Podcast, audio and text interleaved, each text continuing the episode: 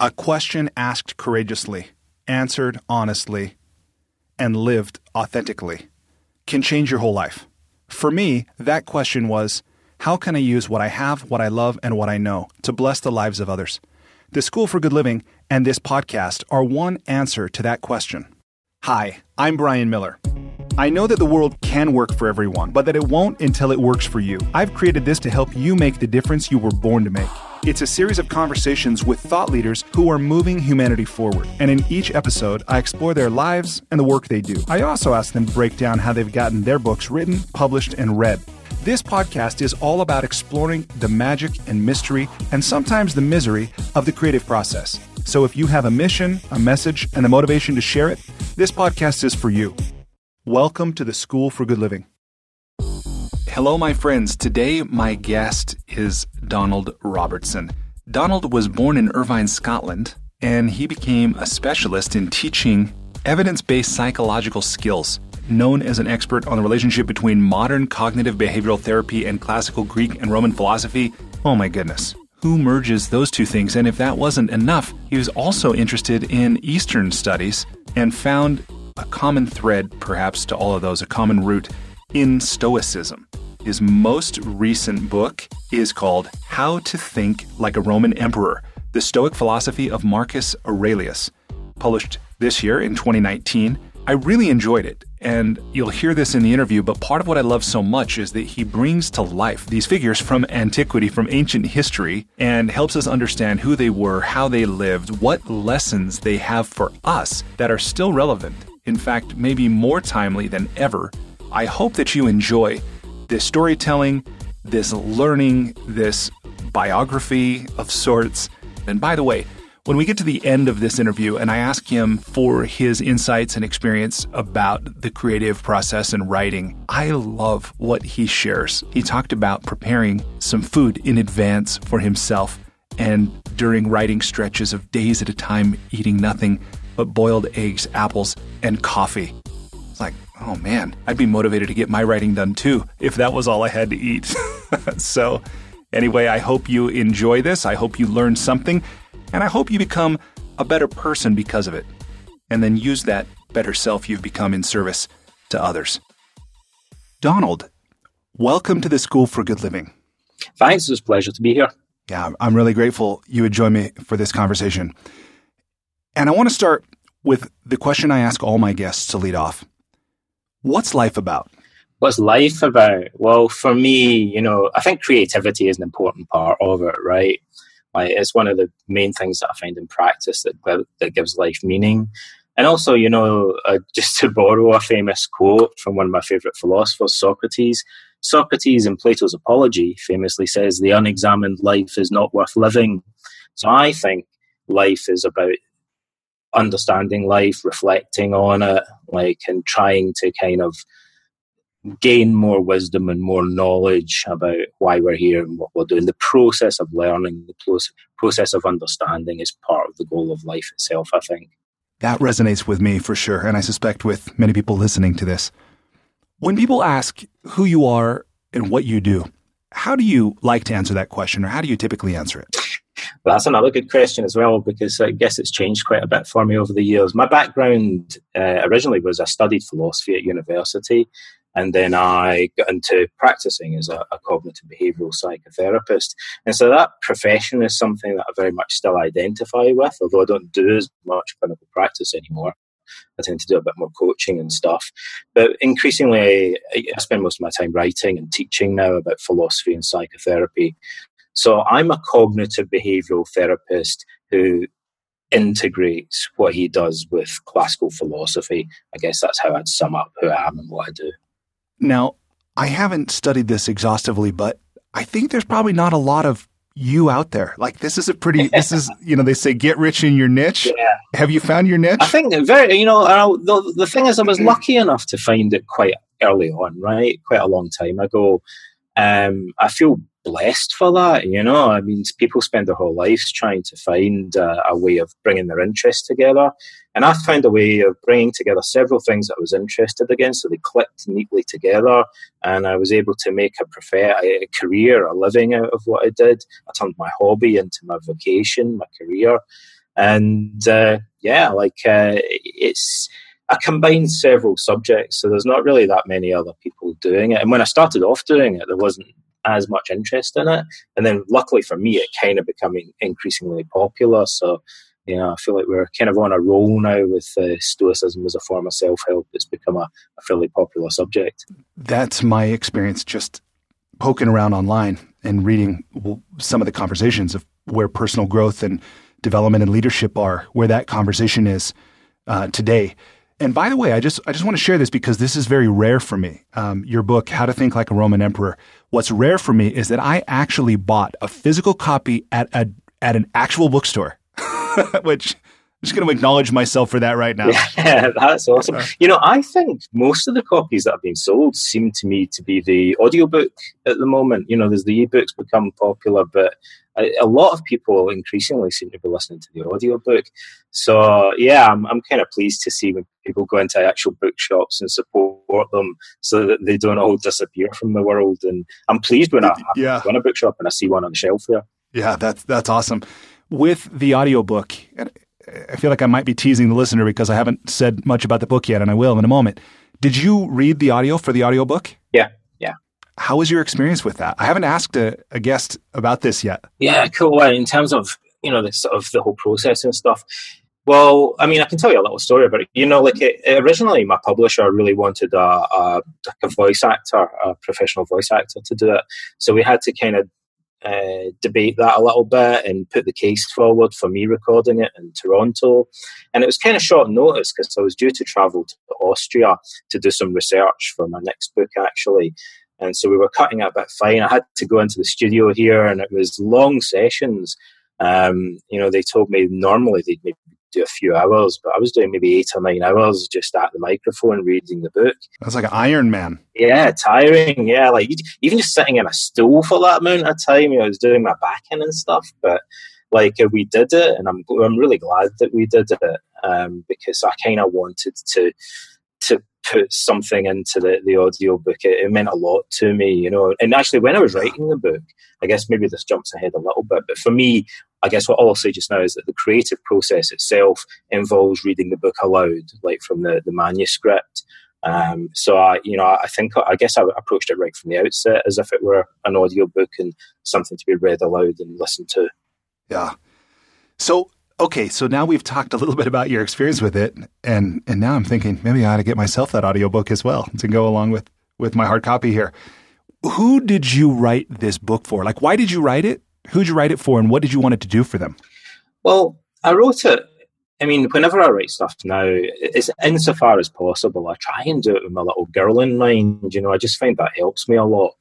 Uh, it makes things a little bit more real. So I imagine she's a bit young for this book now, but I imagine maybe when she's growing up, like one day she might like potentially read it. So I try and have that as a kind of reference point. What would I want my own child to read? You know, like uh, you know, and, and thinking of it as you know, what sort of advice would other people want to pass down to their children? I think is kind of a useful perspective to adopt when we're looking at this kind of self help philosophy stuff. And you know, I, I've worked in this area for a long time, and I'm lucky enough to have a lot of contact with my audience through the various things that I do, speaking at conferences and running online forums and running online courses and all this kind of stuff. So I get a lot of feedback, I have a lot of conversations. So I'm lucky enough to have quite a, good sense of who the readers are and the sort of questions that they typically ask. And so I, I have all that stuff in mind, like from years and years of chatting to people um, and thinking what sort of problems do people run into when they're reading about this philosophy? What sort of questions do they typically have? And so that all those kind of experiences over the last 20 years or so kind of meshed into one gave me some reference point when I was writing the book. You know, what, what questions are people likely to ask? I tried to preempt those. I think you've done a masterful job at that because you've blended a very, uh, first of all, you've created a very readable book. You know, I love this story where you know some of these were names I'd heard before but didn't know much about, to be honest. And you really brought them to life. In fact, I want to ask if you'd be willing to share a bit of some of these stories that I want to bring up, as well as this, you know, these concepts of, I, I suppose they are cognitive behavioral therapy concepts, many of them, and then going back to the original philosophy and showing how they're maybe not so different mm-hmm. and then making it practical where we can apply it. And I, I, just, I think it's really well done. Oh, thanks very much for saying that. I mean, that was my goal. You know, I'll, I'll tell you a little bit of a story actually that maybe helps put it in context. You know, I was asked to write another book that's kind of an introduction to Stoic philosophy. And this is my sixth book um, on philosophy and psychotherapy. And I'd already written a kind of self help introduction to, to Stoicism. It's called Teach Yourself Stoicism, The Art of Happiness. I wrote it back in 2013, I think it was. So I thought, look, I've done that already. And there are loads of other books coming out now. You know, some that are written by my friends, Massimo Pigliucci, Chuck Chakrapani, a bunch of people have got books out about Stoicism and how to apply self help. So I thought, this has kind of been done. Like, but how can I write a book like this, but do it from a, a, different perspective. And one of the things that came to mind was, well, you know, like we were, I was saying a moment ago, telling my little girl um, stories and, and, you know, and te- teaching people through stories is important to me. So um, I wanted to try and write an introduction to Stoicism that weaved it in with these historical biographical stories about Marcus Aurelius and Socrates and so on, because I thought it made it more engaging and it helped present Stoicism also in a more realistic and, and rounded way. I think you've done that in on a selfish note, you know, or self-interested note. One of the things I love that I didn't I didn't expect, I didn't know this about Marcus Aurelius, is that he was privileged to be very wealthy.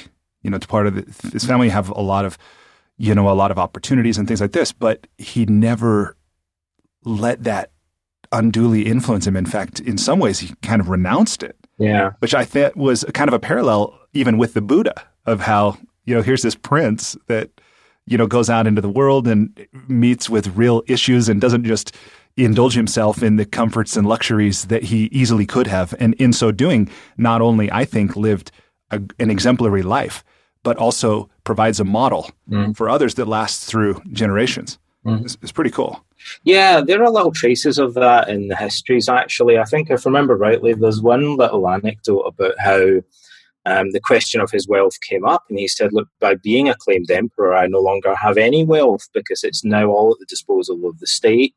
So his personal wealth now, you know, he, at least in his eyes, became, you know, uh, at the disposal of the, of the Roman state. And so he wasn't in a sense, wealthy any, any, anymore as, as he would have been as a, a private citizen. And he also uh, gave away a lot of his inheritance to his sister. Um, and he refused a, a, lot of bequests and so on. Um, during the, the, he had to face two major wars during his reign, and and the, the treasury was exhausted at the beginning of one of them, and we are told that he had an auction and sold off many of his personal possessions and many treasures uh, from the imperial palace, gems and clothing and so on, in order to raise funds for the, the war effort. So his lack of attachment to wealth may even have benefited him in a, a practical way in terms of uh, supporting the war effort. Well, and that was one thing that I just found myself, the deeper I got into the book, the more I really loved and admired Marcus. And that thing about giving the inheritance to his sister, but also later when I don't know why or how this came about, but he had the opportunity to receive other inheritances and he would pass them to the next of kin. I was like, no, I'm good. We'll give it to somebody else who can use it more. Yeah. I thought that was really cool. Yeah, and he, like other um, other Roman emperors or Roman noblemen in general, would live very extravagant lives. And you know, Marcus, like his adoptive father Antoninus Pius, was known for um, simplicity. Like he wasn't pretentious. Like he, you know, he liked simple clothing, simple food. You know, had very basic needs. You know, like there are two types of. You know, some people, the more money they have, the more they find themselves spending, yeah. and there's other people that you know, even if they earn lots of money, they don't increase their expenditure that much. They're happy with the the basics in life, and he was like that. He was happy with simple things. Yeah, I, I really admire that, and by contrast, you know, with his um, brother or half brother, Lucius. His adoptive um, brother, yeah. His adoptive brother, yeah. This this story that you told about the parties, like the part, like at least one party that Lucius threw, where they gave, the, you know, when they served every course of, and the meat would come to the table, that he would gift that animal to mm-hmm. every guest, yeah. and then the fixtures or whatever, the golden, you know, candle candelabras or whatever. Will you talk a little bit about? Lucius and about the kind of and as a contrast to how Marcus was, how was he and and just like bring him to life for us a little, if you will. Certainly, the way he's presented in the histories is a really contrasting character. And I should say also, he's kind of like Roman families were complex, Roman noble families were kind of a little bit complicated. And so Lucius and uh, Marcus Aurelius were both adopted by the Emperor Antoninus Pius. Um, and Lucius Verus, Marcus's adoptive brother, was about nine years younger than him. So we're also told that Marcus kind of viewed him as a son, and he actually married Marcus's daughter. So he was his brother and his son-in-law. This is sounding a little bit like Game of Thrones right now. Like I need a chart for this. yeah, need, it's like you need a diagram for it or something. But we're kind of told, although he's technically, like legally, he was referred to as his brother, he treated him more like a son. And actually, he would have been in line, in a sense, to succeed Marcus. He was co-emperor. So, for the first time, actually, in the Roman in Roman history, there were two emperors reigning at the same time. Although Marcus was kind of the senior, and we're told Lucius Verus was like his subordinate lieutenant. But also, that would mean that if Marcus had died, Lucius Verus would have succeeded him as emperor. But he died relatively young, possibly from the plague. And uh, he was the opposite of Marcus in terms of his character. He was very extravagant. He was kind of like a playboy character. He threw these huge parties. He had many lovers. He, he was generally portrayed as being kind of negligent in terms of, of his role. He was sent to the east to oversee the Parthian War, and he really just delegated it to his generals and went off partying instead. Um, whereas Marcus was like a workaholic and incredibly conscientious about everything he did. Lucius Verus seems to not really have stepped up to the responsibilities of his role and really just used his power and wealth as an excuse to have fun and go around partying and stuff like that. Um, but they both studied Stoic philosophy in their youth, and, and Marcus embraced it, and Lucius seems to have kind of went to the, the lessons and studied under the philosophers, but then just kind of abandoned it. You know, so even though they both had a similar education, it took root in one of those uh, youths, and then the other one it didn't really. He just ignored it. I'm trying to do the thing where I'm anticipating what is my listener experiencing right now. What are they taking away? What's the value in this for them? And I'm not sure what you see, but what I saw when I read this was where, where these can just be names from antiquity. It's yeah. like, what do they have to do with me? Why should I care? But what I saw was, first of all, that I think Marcus was it seems to me he truly was motivated by a desire to serve. Mm-hmm.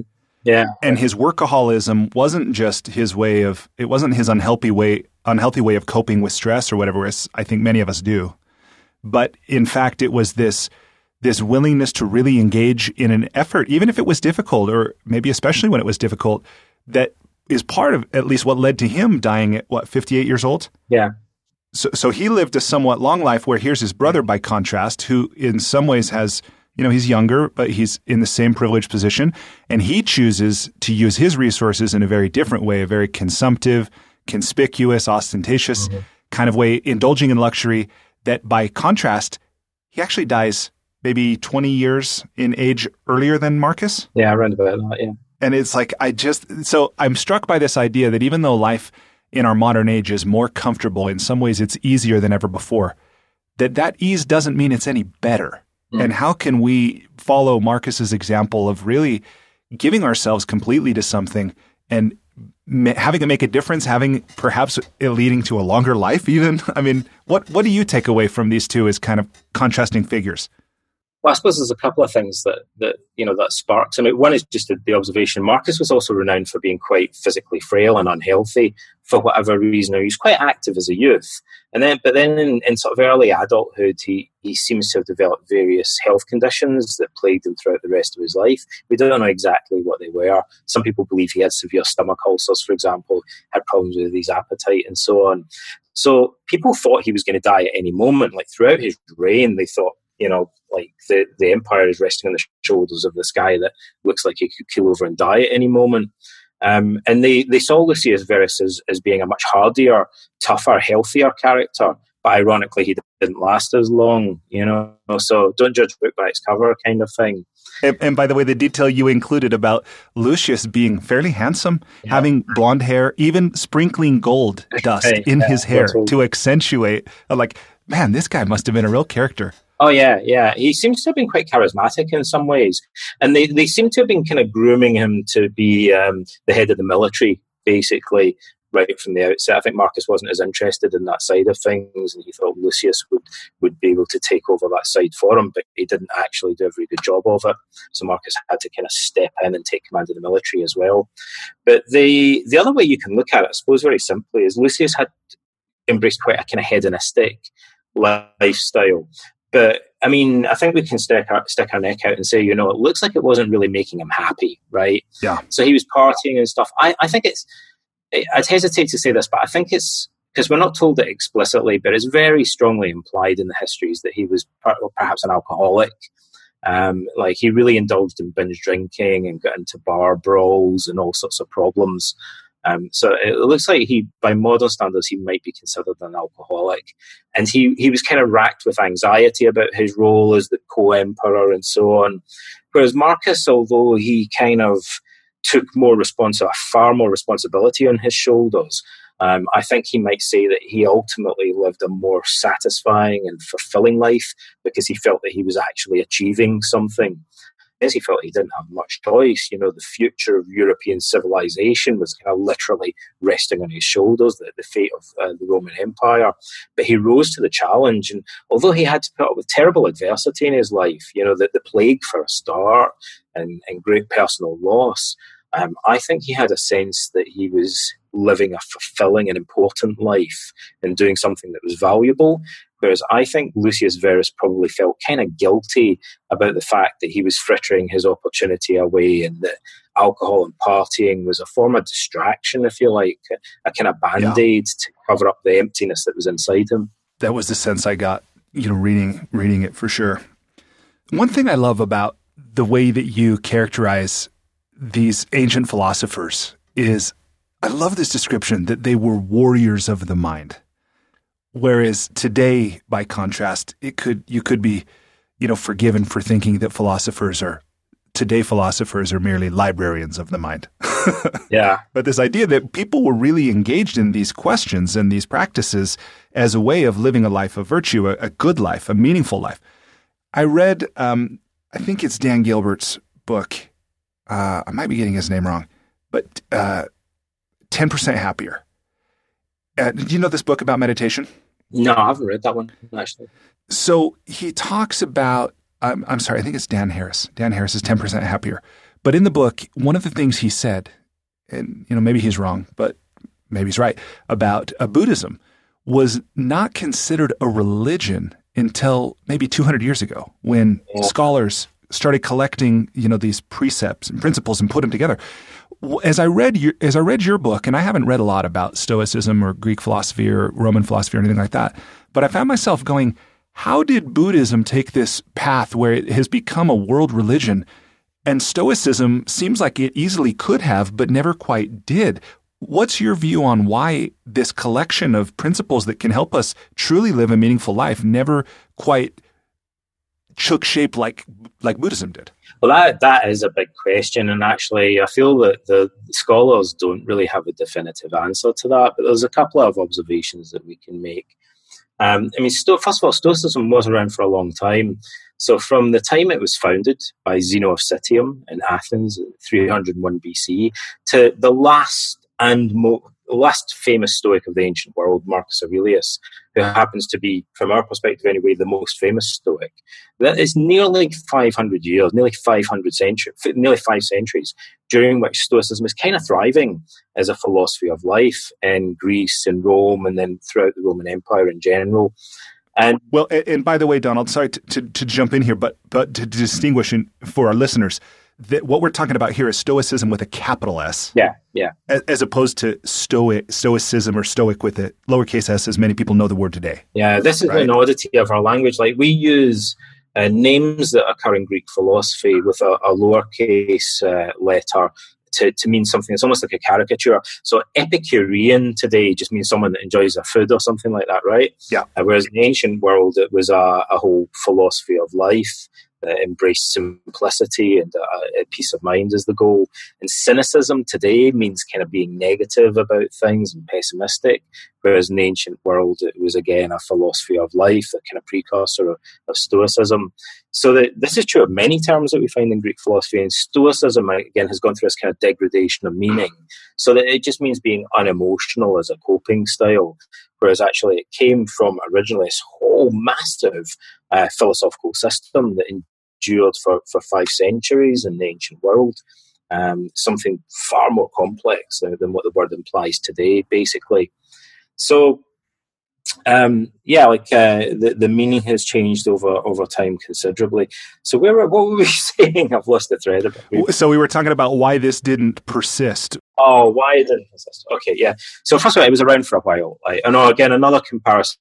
So Marxism, psychoanalysis, you know, in modern terms, maybe you know survived as philosophies or uh, systems of thought for a hundred years or so. You know, that's a drop in the ocean compared to how long Stoicism was a thriving philosophy in the ancient world. But it was kind of superseded. It, it, it seems to have been assimilated into other philosophical systems, into Neoplatonism, the philosophy that followed uh, Platonism and what's called the academic school. And then, not long after that, Christianity became the, the, the dominant religion in the Roman Empire. And Christianity seems to have kind of superseded Stoicism. It assimilated some parts of Stoicism into it. It appealed much more widely than Stoicism. So, one of the things that people sometimes say is that Greek philosophy wasn't really embraced as much by women or by slaves, but mainly by you know, educated males in the ancient world. Um, whereas when Christianity came along, it pervased, it was much more pervasive in society. Like women engaged with it, slaves engaged with it, people at all strata of society, um, and so it became a much bigger cultural force. And so you could say Stoicism got assimilated into other philosophies, and then it was kind of superseded by Christianity. And the other thing that people sometimes say is that maybe during the reign of Marcus Aurelius, perhaps because of the plague and other catastrophes, it looks like it, it, the, the, the population became kind of more superstitious. Um, and desperate in some ways. They were surviving this plague that killed five million people throughout the empire, and they turned to magic spells and amulets and you know so on as a, a way of coping with a world that just seemed horrific and out of the, out of their control. And so rational philosophies like Stoicism struggle to compete with the quick fix kind of a, appeal of sorcery and, and religion and magical thinking and so on. When you say that some parts of Stoicism kind of got absorbed by or appropriated or whatever by Christianity, what do you point to? Well, by the way, a, a quick aside that the Stoics are actually in the Bible. Um, in the New Testament, in the Acts of the Apostles, Paul goes to Athens, and we're told that he speaks to a bunch of Epicurean and Stoic philosophers at the Areopagus, at the, the foot of the Acropolis. I would say, um, I mean, there are really a bunch of things from Stoicism that look like they may have influenced Christianity, um, but generally, funnily enough, the, the Stoic ethics the idea of the brotherhood of man is there in Stoicism and treating other people as our, our equals and caring about humanity in general is was a kind of radical idea in Greek philosophy and it's very much associated with Stoicism and then we see that kind of laying the foundations for Christian ethics, I think. Mm, yeah, I can I can see that. You know, someone whose name you mentioned just a few minutes ago, Zeno. I want to ask you about him. Mm-hmm. Um, his saying about in the, the, as a merchant, right, who was shipwrecked. And he later told this story after being shipwrecked that his most profitable moment began yeah. at that time. Will you will you share a little bit about who he was and what that what that story was? Why is why is he an important figure? Well, I guess in a way you have to kind of know, mention a little bit about Phoenician culture in general. So the Phoenicians became particularly associated with the trade in uh, royal or imperial purple. So this precious, oh, so in the ancient world, dyes of certain colours were sometimes difficult to obtain, not not like today. Um, and this very rich purple dye that was used to to dye the, the clothes of kings and emperors was incredibly expensive and highly sought after. It was notoriously one of the worst jobs in the ancient world to create this stuff because you had to harvest hundreds of thousands of these sea snails and then they were fermented, and by hand you had to pick out their innards, and this kind of tedious, like it probably it stank to high heaven. So one of the grossest, most you know unpleasant jobs in the world was used to make one of the most precious commodities that was uh, you know, associated with the, the, most powerful people in the world. That that still sounds a bit. there's a little bit of capitalism in there. I yeah. think this is alive and well today in some form, but, but yeah, it does remind me of certain things in modern society. So Zeno was probably reasonably wealthy, and he was shipping this stuff that came from the sea. It took a lot of time and effort to extract it. And then, you know, like a lot of people in the ancient world, they had a stroke of bad luck and was caught in a storm, and his ship sank um, off the coast of of, uh, of Greece, um, off the coast of uh, nearby Athens. And so he saw this stuff dissolving back into the sea where it had come from originally. Came from the sea, went back to the sea, you know, the impermanent, and how quickly all this tide would just dissolve into the water and then it's completely gone, you know. And that, that really, that whole concept really drives home the idea of how, you know, even the things that we labor after and pre- cherish and prize so much can be incredibly transient and fragile under certain circumstances. So this incredibly precious thing. His whole career, like his fortune was based on it, just poof, like dissolved back into the ocean. And he was lucky to escape with his life. And in, at least in one version of the story, he, he went to Delphi, which is near Athens, to consult with the oracle. And so the Delphic oracle famously gave these cryptic messages that were supposed to be messages directly from the god Apollo himself. And most famous one, perhaps, is that uh, the Delphic Oracle said that no man is wiser than Socrates, and Socrates went around trying to question that, and he he said that this was the kind of inspiration for his philosophical mission. But Zeno did something similar. He went to the oracle at Delphi, and it said to him that he should um, dye himself with. Uh, he should take on the color of dead men, is what it said, which is pretty eerie, you know, like strange message to have got. So apparently he was chewing this over, trying to figure out what the hell that actually meant. And he plopped himself down at a bookseller's stall in the Agora in the middle of Athens. And by chance, he stumbled across this book, which is the Memorabilia Socratis by Xenophon, one of the followers of Socrates. And he read part of it and he jumped up and said to the bookseller, Where can I meet a man alive today like Socrates, who'd been executed a few generations earlier?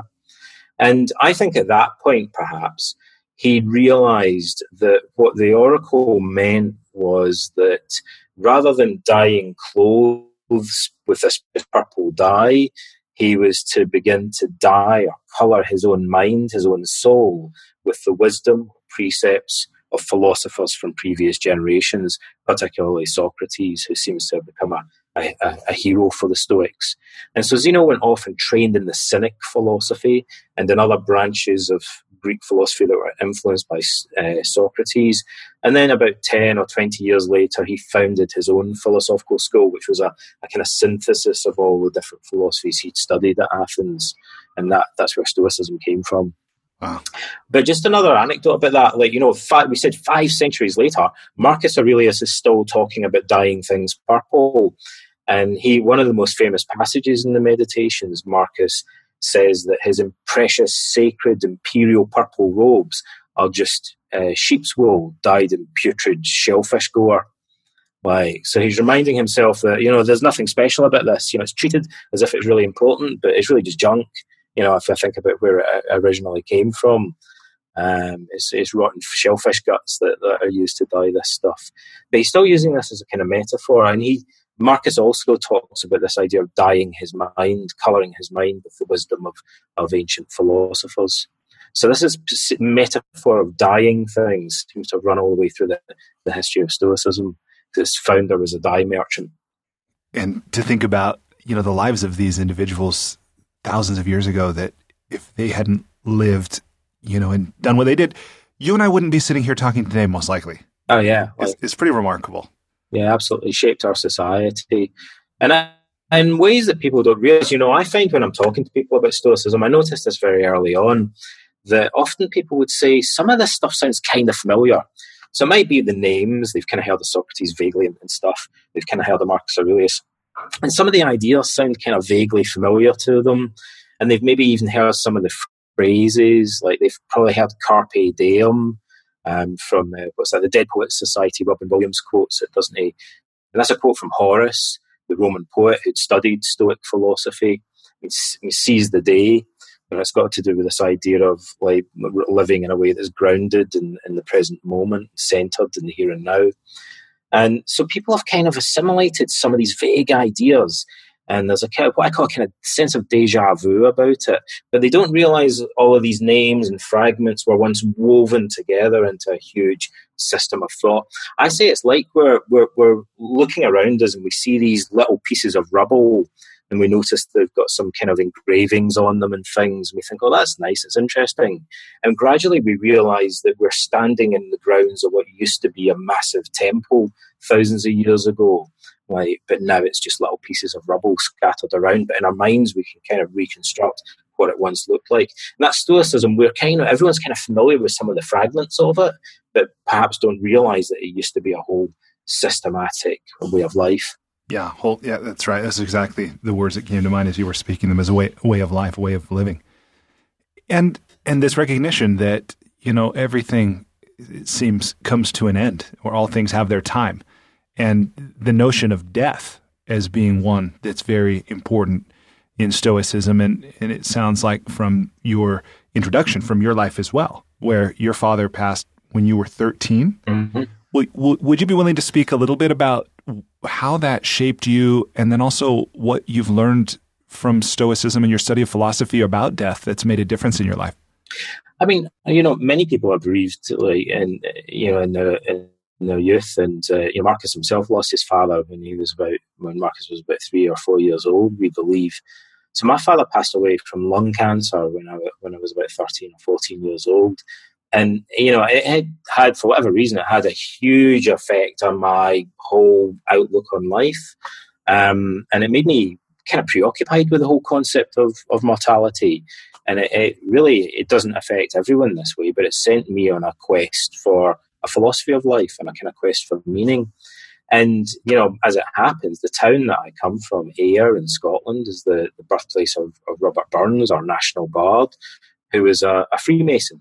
And many of my friends' fathers in Scotland were Freemasons, and they, they didn't tell us a lot about it, but I knew that my father had this kind of philosophy of life that was tied in with the Old Testament and certain virtues or values and so on, forms of symbolism that happen to have been influenced by Greek philosophy as well.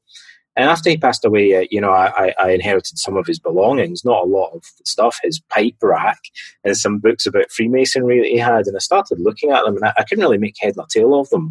But I saw, you know, mentions of, of uh, the Old Testament and mentions of Pythagoras, the, the philosopher, and so on.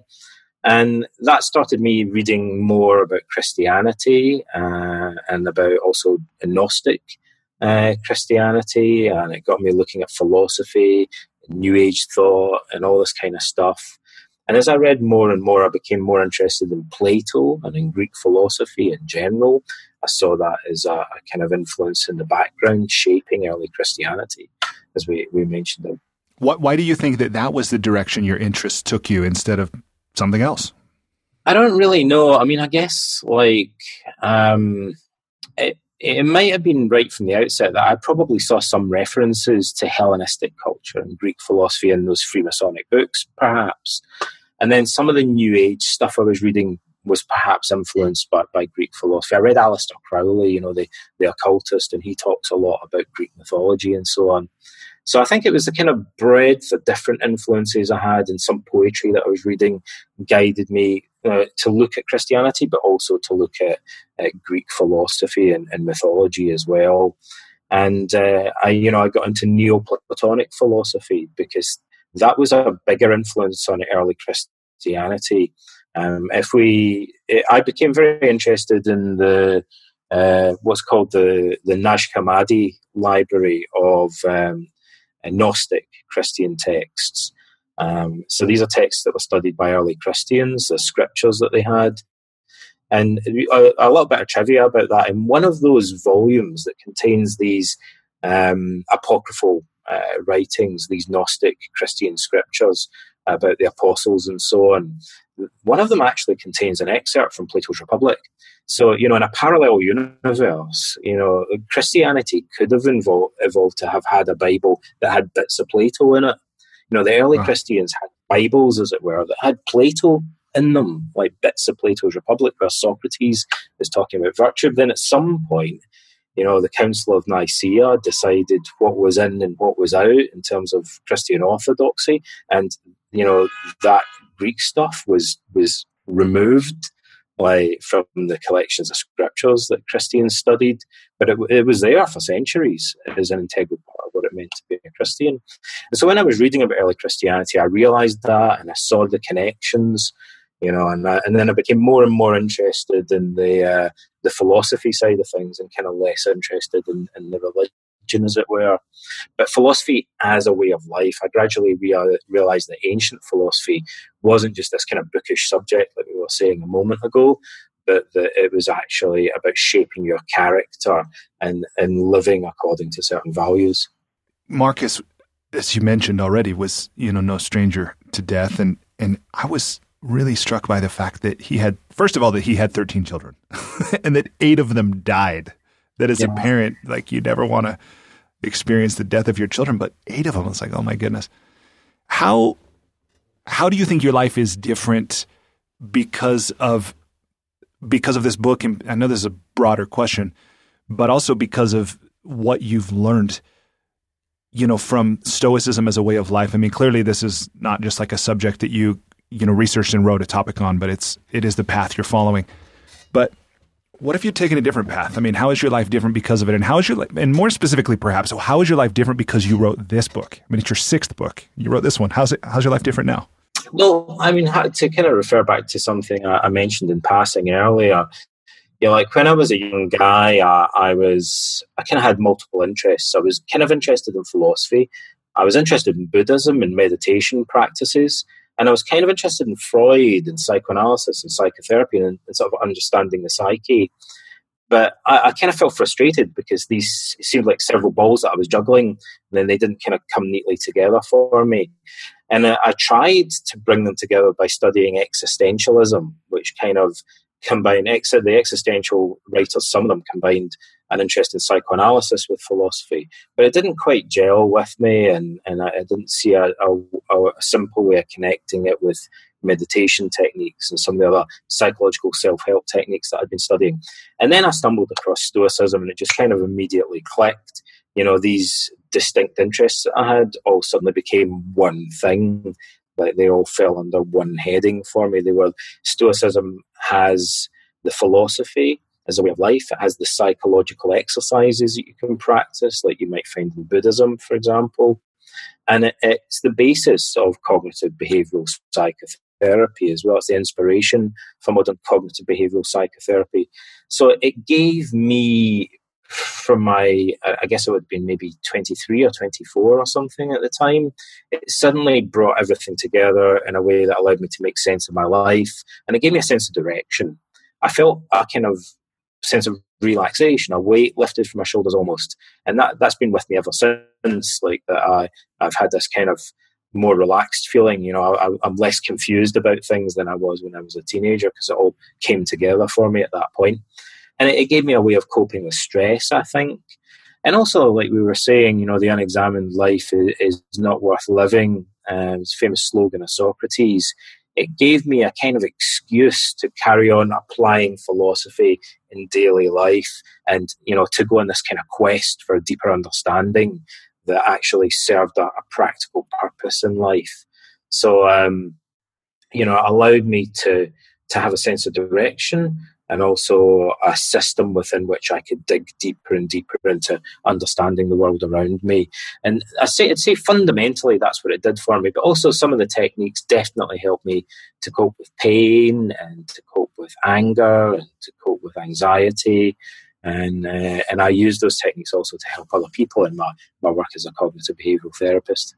That's that's beautiful, and thank you for sharing that. It's I love hearing how Stoicism has allowed you to weave these different threads of your life together in a way that not only benefits you, but you're able to share with others and benefit them as well. And somewhere in the book, you mentioned that that in fact these are spiritual practices. Yeah. I mean, what you're talking about, and and I love that toward the toward the end of the book, once you've told these stories and explained kind of the setup, that you start going through not just what's what's the theory here, but what's the practice, like the things that we can learn and apply. And and I do want to I do want to ask you about a couple of those, like the view from above, um, and that. But before before I do, the last person that I want to ask you about, and it's the last kind of what I see as the big story in the book, is this one about Cassius, Gaius Avidius Cassius. Yeah. And how he was someone that, as I understand this, and you could tell it better if you if you want, but that he he basically became a rival to Marcus in mm-hmm. not usurping power, but taking power, starting to gather people behind him, and that ultimately uh, the the part of this that I'd love to hear you explain as that unfolded is is is the way that Marcus handled that and the way that Marcus basically forgave yeah. forgave him and had no consequences and what the impact of his leadership where he could have been very punitive mm-hmm. but he took a totally different approach and to me that was like just next level leadership. I was like that is awesome. Will you talk a little bit about this whole story that I just like very badly summarized? Actually, I think you summarized it pretty well. You know, like so. I, well, let me say the thing that will confuse people a little bit is this idea. I think that you could have more than one emperor at the same time. So, so Marcus, for the first time, as we mentioned earlier, already had a co-emperor, Lucius Verus, and then he died. Um, and he was meant to be, he was kind of sent to the east to command the Roman legions in the, the Parthian War. After the Parthians had invaded Armenia and triggered this war in the east, um, the Romans had to then to liberate Armenia and defend the province of Syria. But that the death of Lucius Verus kind of left a power vacuum. Well, two things did. First of all, as we mentioned earlier, Lucius was kind of stayed away from the action and delegated everything to his generals. So that kind of like one of the problems that that created was that it made his generals too powerful and it made them kind of rivals in a way. People, you know, would naturally look and think, well, why is this guy in charge? He seems pretty useless. He's just partying all the time. You know, the real heroes of this war are people like Avidius Cassius, who rose through the ranks and, you know, became this highly accomplished general, achieved these stunning victories in the East. And so people are looking at this guy thinking maybe he should be emperor instead of this loser that we've got is always drunk and partying, you know, to put it crudely. And this was a slow burning thing that went on for many years. And then a couple of other things happened. There was a huge uprising in Egypt, and the legion who were garrisoned in Alexandria were defeated in battle by tribal warriors uh, who were attacking them. And uh, then uh, Lucius Verus had to take his legions and go and liberate uh, Alexandria from a siege. And in order to do that, he had to be granted imperium, which means that he had the authority for kind of because of a sort of legal quirk. He had to be granted the authority of an emperor throughout the eastern provinces, um, in the absence of the actual emperor. So now he's you know, because of the way things have worked out, he's now in this position of being virtually an emperor himself. And so there's only really one other step for him to take, which is to be acclaimed emperor. Although, you know, Marcus is in power and doesn't want him to be acclaimed as emperor. Um, so he, in 175 AD, that's exactly what happened. The uh, Egyptian legion acclaimed, uh, it's down to the, the army to acclaim the emperor. So they are one of the legions acclaimed Avidius Cassius emperor. Now, technically, you had two emperors, although Cassius was only emperor for about three months, you know, because the civil war was put down and he was assassinated by his own officers. So, um, and we don't even have any statues of the guy. Like, you know, he's, he's kind of forgotten. But he was more of a military hawk. I, I, my reading of events is that Marcus was fighting the war slowly and the northern frontier. That Rome had been, the empire had been invaded by a, a huge coalition of barbarian or no, northern tribes um, who seized the opportunity to invade because the plague and the Parthian War had left the empire in a very weakened state, had left the, the legions depleted and greatly weakened. So all these northern tribes banded together and uh, crossed the Danube, crossed the Alps, and fought their way all the way down to Italy, onto almost the doorstep of Rome itself. It caused a huge panic in the empire. And uh, and Marcus had to fight them back and liberate the northern provinces. And th- these wars went on uh, altogether for nearly ten years uh, along the northern frontier. And I think the perception was that Marcus was putting too much emphasis on diplomacy and negotiation, but he was trying to stabilize the region for the longer term good. I would say, and so people thought he was too much of a dove. Um, he was playing too much of a long game, whereas guys like Avidius Cassius probably just wanted to march up there and slaughter everybody and put them down by force. Um, so there's this kind of tension between two military policies, I think.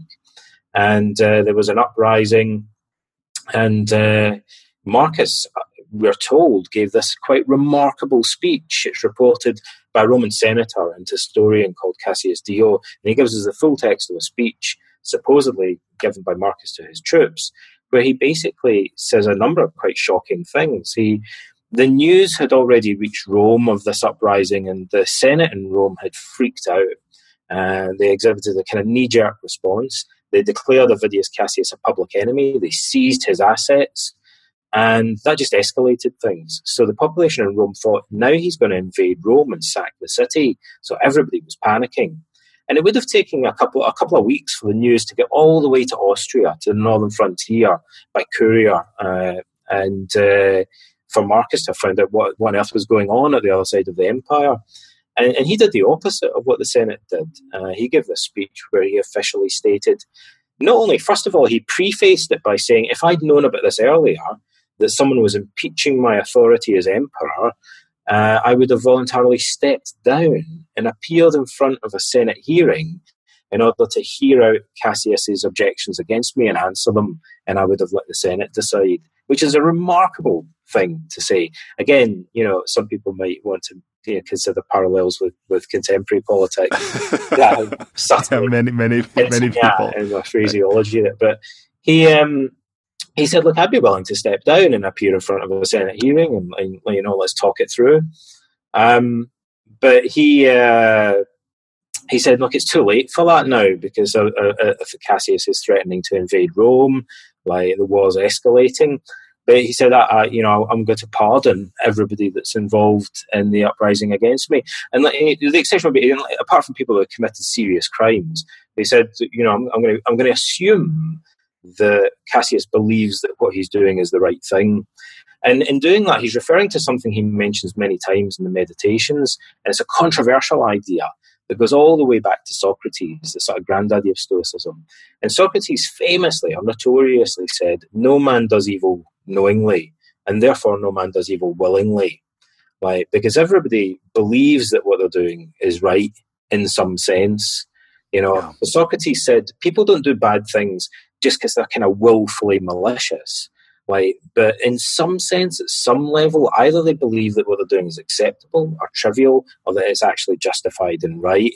And that's why Marcus says, you know, if you challenge people and say what you're doing is unethical, people will usually be really offended by that, like because they believe that what they're doing is justified normally. And Cassius believed that what he was doing was justified. So Marcus said, I'm viewed as a Stoic, I view this more not so much as kind of deliberate malice, but more as a misunderstanding, like as a moral error of judgment, as it were. And so then my obligation is to try and educate the guy and thrash things out rationally rather than just take revenge on him or something like that. So I'm going to pardon him. I'm going to offer to discuss it. You know, and that would have shocked the troops gathered in front of him. They would have thought this is a bizarre thing to do.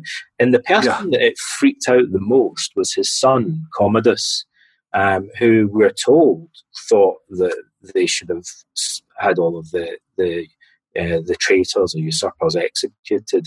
And in fact, after Marcus died, and Marcus was as good as his word, he even protected the family of Avidius Cassius, and he did pardon everybody that was involved in the uprising.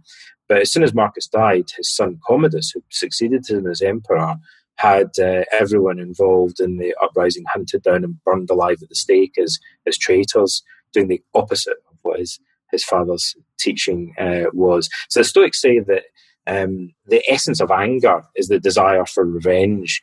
And they said this is unphilosophical, it's irrational. You know, if we disagree with what other people are doing, our fundamental goal, insofar as possible, should we try it should be to try and educate them and arrive at mutual understanding, not just to punish them for the sake of it. There, there's so much wisdom in that. I think in the humility that is in Marcus's statements and that willingness to forgive, you know, as the initial response and and to talk it through. And and one thing that I I was impressed by in this story is where you mentioned that Cassius was assassinated. He was killed by his own men. Yeah. And when I looked at that, and you might have pointed this out in the book, but about how men who knew that they would be forgiven yeah. were l- more likely to kill the guy that, you know, is I'm not saying that very well, but I think they probably wouldn't have killed him if they all had their backs against the wall, knowing they were all going to be, you know, hung, hanged or burned. Uh-huh. But because Marcus had given this blanket, basically this blanket forgiveness, yeah. Cassius' own men were like, "No, why are we doing this?" And then killed him. They had no it's more like, reason to fight. Uh, yeah, you know, maybe the only person that wanted to, to like to have a pitched battle with the, the, the imperial army was was Cassius. So they, I think they looked around and thought, "Look, dude, you're the only guy that wants to have this fight."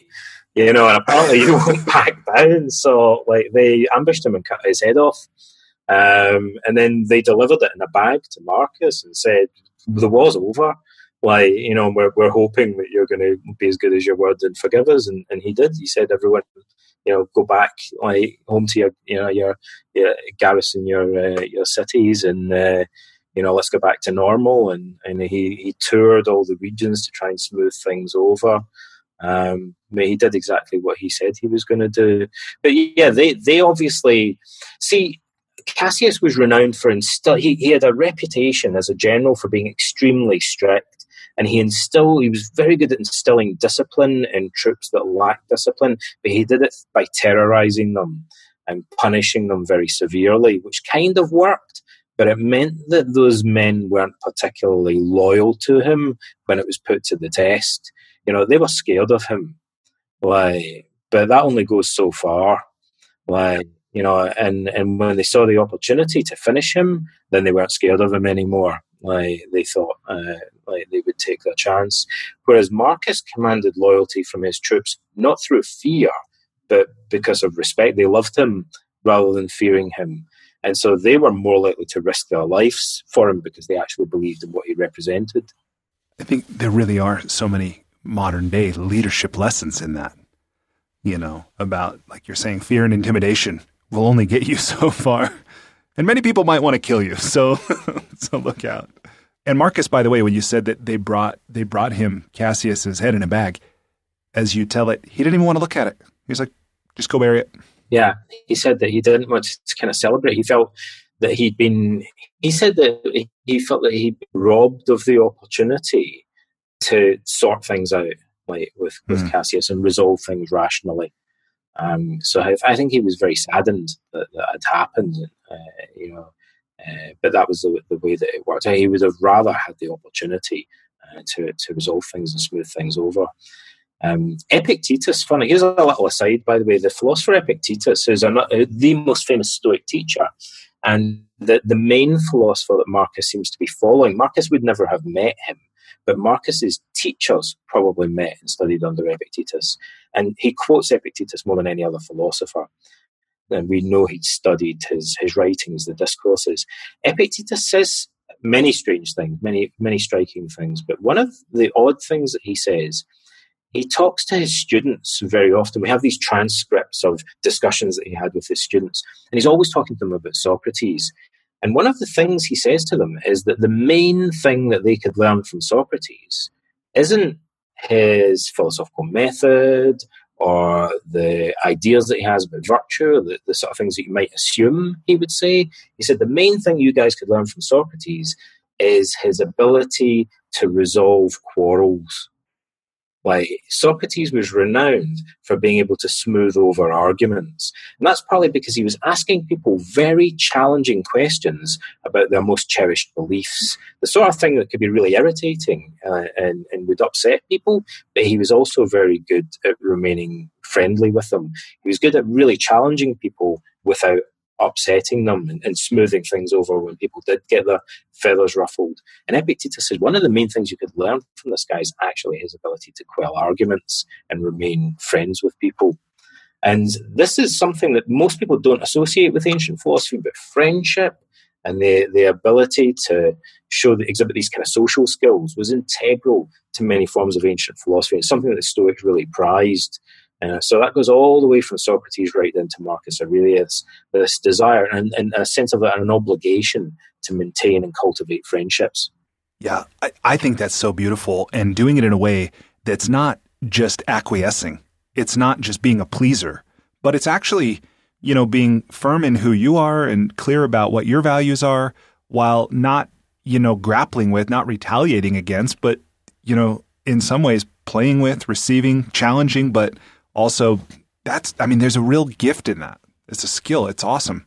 Yeah, actually, there's a point at which Socrates implies that the you know the, the real way to to cultivate love between friends isn't just by complimenting people. He says this to two young boys that he's that are very close friends, and he's talking to them about the nature of friendships. a, a dialogue called the Charmides, and he says, um, you know, like the real way to cultivate friendships is actually to challenge your friends, but to do it in an appropriate manner, so they feel as if you're they're being improved by your company and friendship, not just kind of dishing out compliments all the time, which anybody can do. There's some there is some wisdom in that for sure. And and what what I'm impressed by too, having these conversations now, I know I alluded to this earlier, but the fact that these are real people, real places, real events, you know, as far as we know, all of this. And now if you go to these places in Europe, I mean, yeah, there's some historical some very significant historical locations and things, but man, there's a lot of glass and asphalt and steel buildings. Yeah. And it, I think sometimes as a society, we live as though we're the only society that has ever lived, that will ever live. And I just, I'm really grateful that you're bringing these principles and these ideas to a broader audience because I think it's pretty evident the way we're living as a society isn't working and we need something else. And even if we find it, you know, in, in the annals of history, it, it doesn't matter where it comes from, I suppose. But this, this has a lot of potential to help, to help people. It is helping people already, myself included. I want to ask if you will share a, a bit about this the view from above. Mm-hmm. To me, that was like, man, that is so simple, but so powerful. Will you talk about what it is, how we could use it, why we might want to, that kind of thing? Well, the Stoics have lots of psychological techniques, and one of the things that attracted me to them is that they they placed more most schools of ancient philosophy from before Socrates, even, um, but certainly from Socrates onwards. Uh, all the most of these schools of ancient philosophy employ a number of metaphors to describe philosophy and what they're doing. And one of them is a medical metaphor. So philosophy is a therapy. They actually call it a therapy for the soul. Marcus Aurelius says that his main Stoic mentor, Junius Rusticus, convinced him that he needed therapy, therapia is the Greek word. So some people say, well, we're reading these Stoics and making them, you know, kind of through the lens of modern therapy, but they had this concept very explicitly. They had the terminology and the concept of, uh, of philosophy as a psychological therapy um, based on a, a, medical model. And so, in, in, my first book in Stoicism, I listed some of the psychological techniques that they, they show. Um, there are about 18 or so distinct psychological techniques, a whole bunch of them that the Stoics talk about, depending on how you choose to divide them up. And many of them have parallels in modern psychotherapy. So I wrote about that particularly parallels in cognitive behavioral therapy. But one that doesn't really have a common parallel in modern psychotherapy is the view from above. So often we don't know the names of the techniques. This is a name that a modern scholar, Pierre Hadot, a French academic, used to describe a technique that's very common in Stoicism, particularly in Marcus Aurelius, and also to some extent in, in other branches of, of Hellenistic philosophy. So the view from above takes a couple of different forms, but one is uh, Marcus talks about viewing events as if seen from a high watchtower overhead, or as a, from a helicopter view, we might say today. And I think that's there are two things that that reminds me of. One is the way we think of the Greek gods looking down from Mount Olympus. So it's a godlike perspective, looking down on human events as if we're looking at ants scuttling around beneath us. And uh, the other thing that it only recently dawned on me, although this is kind of glaringly obvious, um, that in Athens there's a, a, high up part of the city called the Acropolis. And there's like many city, ancient cities, there's a hill in the middle, and the, the town or city grew up around that. And there's a temple to Athena, uh, on top of the, the hill. There's a number of uh, temples and sacred buildings up there. So the ancient Athenians would have been very familiar with the view from the Acropolis, which is very similar to the way that Marcus Aurelius describes this view from above, looking down on law courts and uh, traders, people buying and selling things, people getting married, and uh, you know, people arguing in courts of law, and so all human life down there milling around like ants beneath. This is exactly what you see the view of the agora uh, from the Acropolis in Athens. So I think um, this perspective was familiar in the ancient world, and people instinctively knew that when you view things like that, you picture them in a broader context, so they seem less imminent and less distressing, and there's a sense of serenity that you achieve from this kind of high up elevated perspective in events. And that's perhaps why the Acropolis was considered a, a sacred area, uh, an area inhabited by the gods. But it also dovetails with ancient cosmology. So the Stoics and other philosophers were interested in the nature of the universe as a whole and trying to understand what was called ancient physics, like uh, cosmology, we would probably call it today. And they thought if we can try and envisage the whole of space and time, like trying to have that concept and hold it in our mind would be as close as we could get to empathizing with or entering into the mind of God himself, the mind of Zeus. What's it like to be Zeus? He has a vision of the totality of space and time.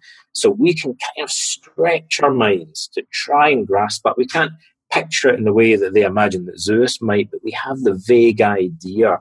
We can kind of get a hint of infinity and inter- eternity in our, in our mind.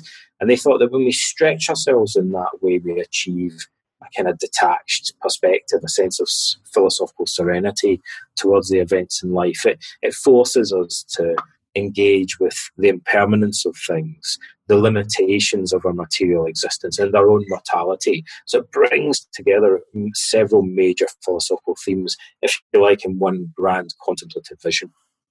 So is the idea? I mean, I know you, you just described it about like envisioning from above a helicopter or a higher place, but is this in in advance of something? Like if I'm going to have a difficult conversation with my boss, or is it something that happened in the past that was really distressing that I go back and replay from above and try to get some distance from, or like how how would the Stoics have used it, or how could we use it to make a difference for our, ourselves?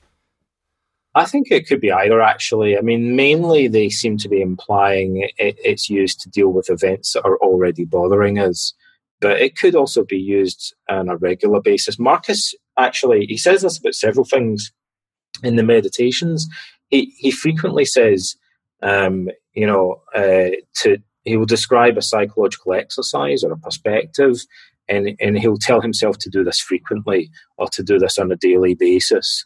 So this seems to have been a regular practice, right? Not just a kind of coping skill, but maybe something that he did every day, perhaps. It's a bit vague about it, but it yeah. sounds like it may have been something that was done on a kind of systematic, regular basis. So that would imply it's done perhaps in anticipation of events, but also, I think, as a, way of coping with things that have already happened.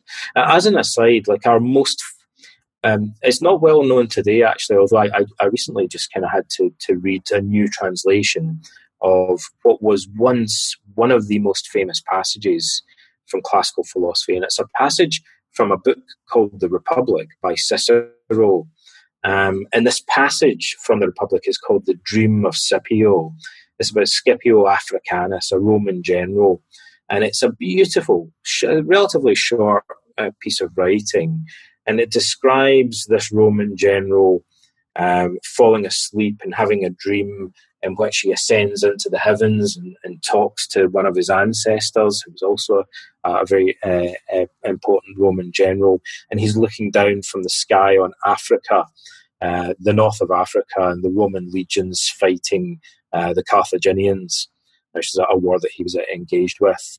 And he describes this kind of mystical, metaphysical vision. So this uh, piece of writing, The Dream of Scipio, is, is one of the most was one of the most iconic and famous examples of where the view from above is very beautifully described. But it's in Marcus Aurelius and it's scattered throughout many other pieces of classical literature as well. That's cool. Thanks for sharing that. Okay, I want to turn our conversation now to the enlightening lightning round. So in this section, I will ask you probably eight or nine questions Uh-huh. You're welcome to answer as long as you want. My intent is to ask the question briefly and then be quiet. okay, for the most part. All right. So, question number one. Please complete the following sentence with something other than a box of chocolates. Life is like a.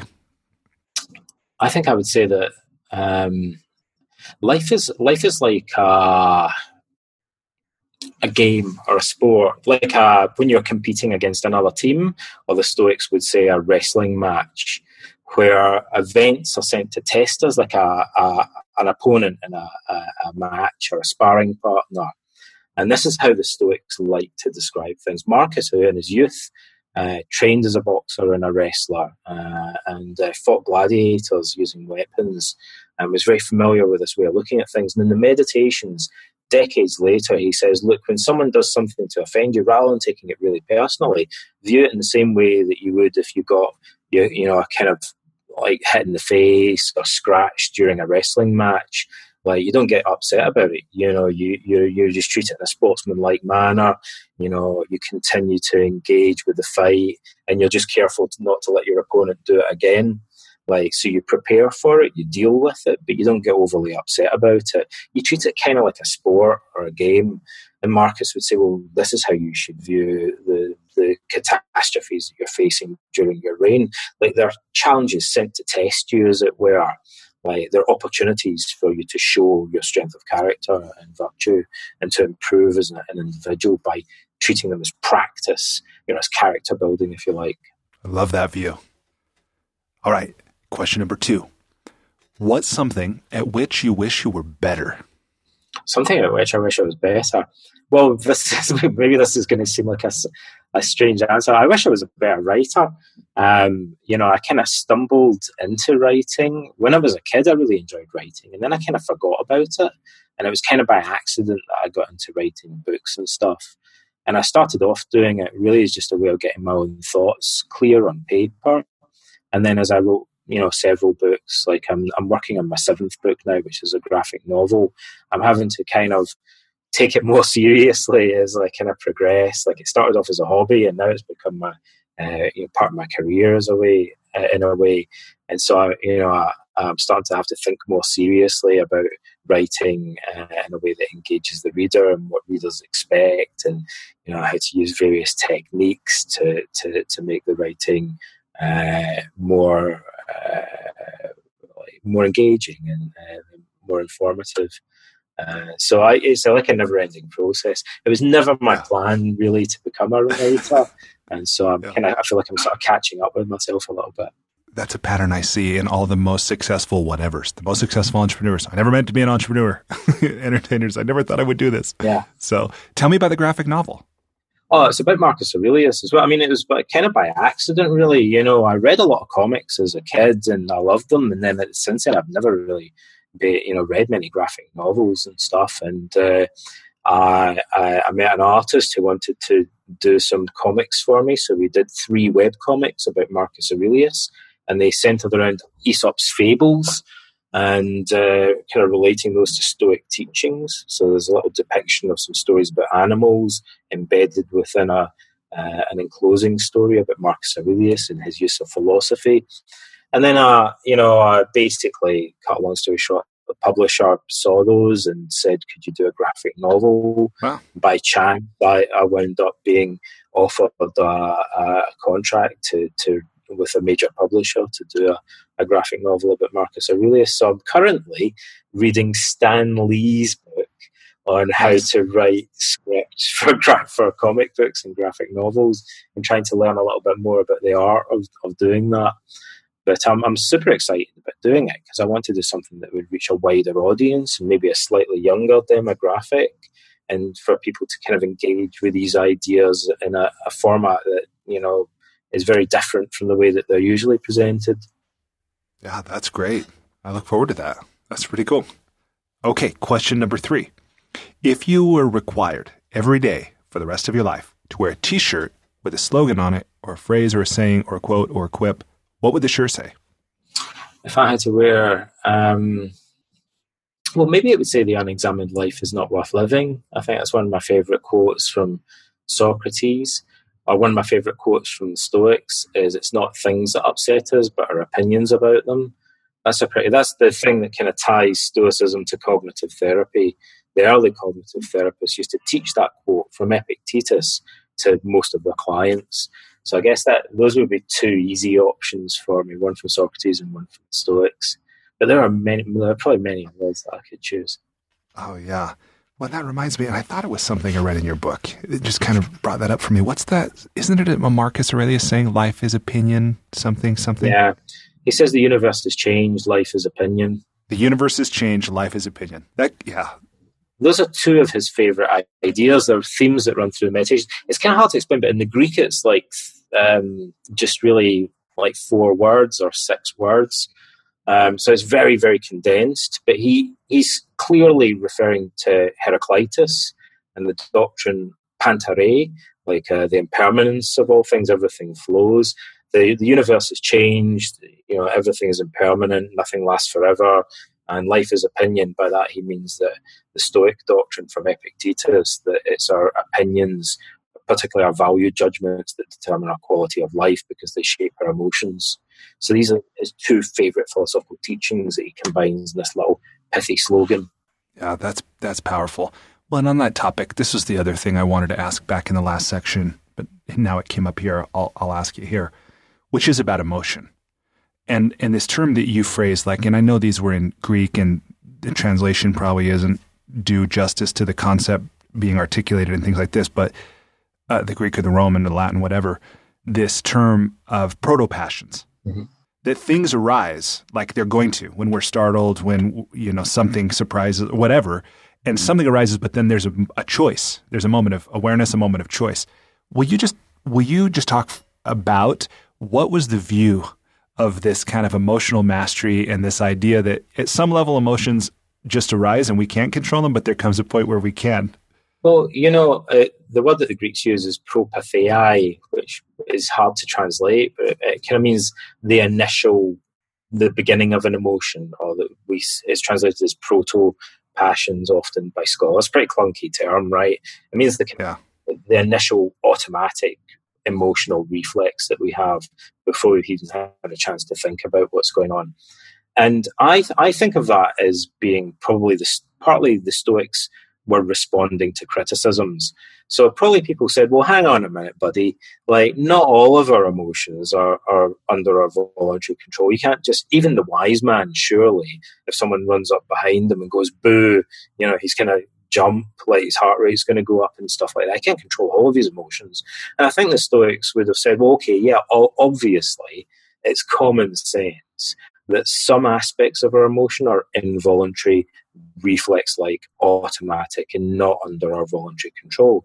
Even the enlightened sage, someone with a, a strong character who's completely you know, in control of their, their own uh, opinions and value judgments, is going to have certain automatic emotional reactions to sudden shocks and things like that.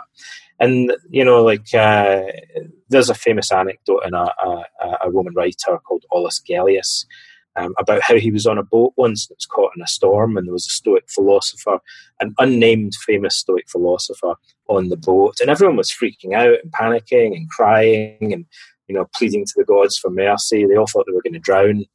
And uh, the Stoic philosopher was silent, but he was shaking and he looked frightened. So when they got safely to shore, uh, Gellius said to this guy, Look, you know, I know who you are. You're like a famous Stoic. So how come you looked scared? I mean, fair play, you weren't freaking out like everyone else, but, you know, you looked like you were going to throw up and you turned quite pale. Like, so, you know, you were obviously, you know, almost as frightened as the rest of us. And the guy explained to him, Well, the Stoics say that we have invol- even a seasoned sailor would have turned pale and been shaking in the middle of that storm, right? Um, and he goes, you know, certainly a passenger who's not used to it would automatically. But the difference is that I don't continue to complain about it afterwards. Like I don't dwell on it or amplify the anxiety by continuing to catastrophize and like tell myself like it was awful and so on. You know, I allow myself to experience the fear. I accept the fact that I'm shaking. Like, and I, you know, I take a step back from it. And that's the difference. That's what Stoicism will do for you. But the really striking thing about that is the way the Stoics conceptualize this happens to be very similar to modern cognitive theories of emotion, which also recognize that there's this kind of what we would call an automatic um, phase in our emotional reaction that's followed by a voluntary or a strategic phase in which we start telling ourselves stuff about our emotions and imposing beliefs on them that either damp them down or amplify them or distort them in some way. And that's where we can do therapy. Like we can't necessarily stop the initial response, although there might be some things we can do to modify that, like you know through repeated exposure or confronting a situation many times. We we might get desensitized or used to it, but we can change what we say to ourselves about the situation, how much we worry about it, you know, how much we exaggerate it in our mind. That's something we can learn to deal with more rationally.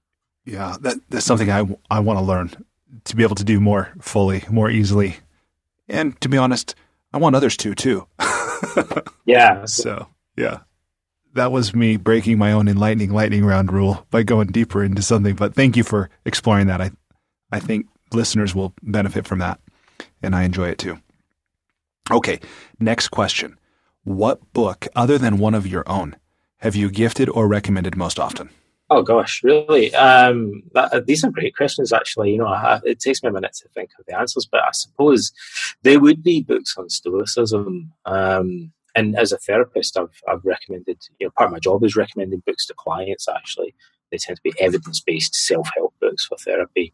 Um, I, a book that I, I recommended a lot as a therapist was The Worry Cure by Robert Leahy it's a little bit dated now, but I, there's a big demand actually for books that help people to deal with worrying, the process of worrying.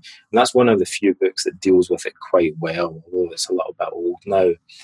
And uh, I, I, often recommend books on Stoicism, like particularly, uh, I like to recommend The Daily Stoic to people, which is uh, probably, I think at the moment, the best selling book on Stoicism it's co-authored by Ryan Holiday and Stephen Hanselman, and so it's kind of got like a little reading for each day of the year and uh, commentary on it. Like, yeah, and Hanselman, uh, he's is he your he's an agent too, right? author agent. Yeah, and he's also the co-author of that book. Yeah, that's awesome. He did the translations actually. Steve's a bit of a scholar, and he he translated the the Stoic texts for that book, and then Ryan contributed the commentary on them. Cool. Okay, question number five. So, you travel a lot. What's one travel hack, meaning something you do or something you take with you when you travel, to make your travel less painful or more enjoyable? Well, this is a great question as well. Like, I, I can, I've got good answers, I think, to all these questions. The, I can tell you straight off the bat, my favourite thing that I take with me when I'm travelling, um, I, well, there are two things, right? Um, I take a skipping rope everywhere right? Really? Because uh, the you know I found when I was traveling, I get frustrated that I wouldn't always be able to go to the gym and stuff and uh, I, I realised that it takes a bit of practice to get into jumping rope. I've had quite a few injuries from it. I've pulled my calf muscle quite you know, my Achilles tendon a few times. But once you, it's like playing a musical instrument. Once you get used to skipping or jumping rope, um, then I, I just love the fact that you just need a rope that you can wind up and stick in your backpack and take anywhere in the world with you. And as long as I can clear some space in a hotel room or you know an Airbnb or whatever, or I can go to a park or something. I just take my rope with me, and I, you know, I can just jump rope for ten minutes a day, and you know, do some other exercises and stuff, and I, I don't have to find a gym to go to or whatever. It's, I love the fact that it's really cheap and portable I guess maybe that's my Scottishness. I like things that are you know incredibly cheap. It costs five bucks for a skipping rope. Is there any kind of brand that you look for, or any characteristics of, of a skipping rope that you you seek out? I don't really know, but I've been through a few. You know, I, I was quite fussy about it. I had about four before I found one that I, I really liked, but I can't. I'm not sure what what brand it is. Um, but yeah, you just have to adjust them so that they're the right length. And like I say, it takes a little bit of practice to get into it. But also, what I find is I love to listen to soul music, like northern soul, like up tempo soul music when I'm I'm skipping, and then it becomes almost like once you get into the rhythm of it, it's almost like you're kind of like dancing to the music. You know, you can jump a from side to side and time the music and stuff. So it, it becomes quite, you know, it's kind of fun. And my little girl loves it Like so she likes to kind of like watch me skipping and have a go at it herself. Like that's awesome.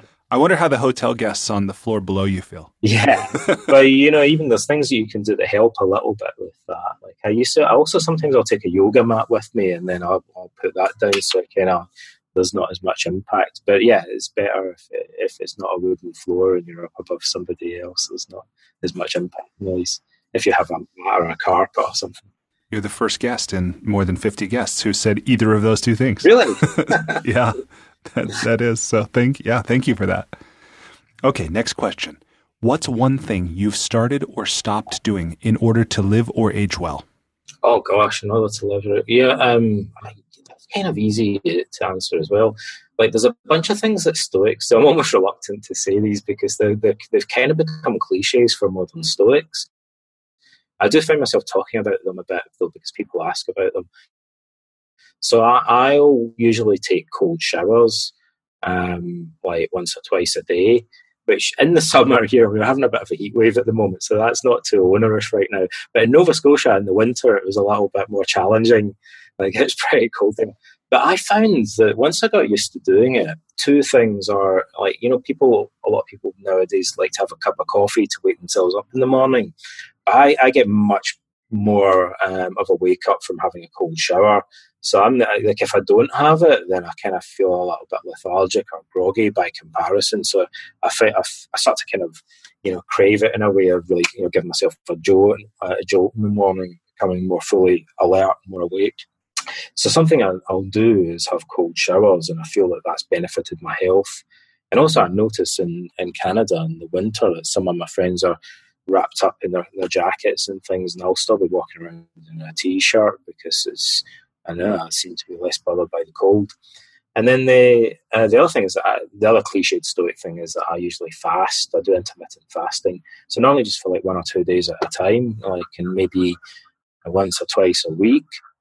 But I find it really easy to do. I think that for me, the thing about fasting is the first few times you do it, you're kind of thinking about it too much, and you know you think, "Oh, how long's it been now since I haven't eaten?" And the fact you're thinking about food makes you kind of hungry.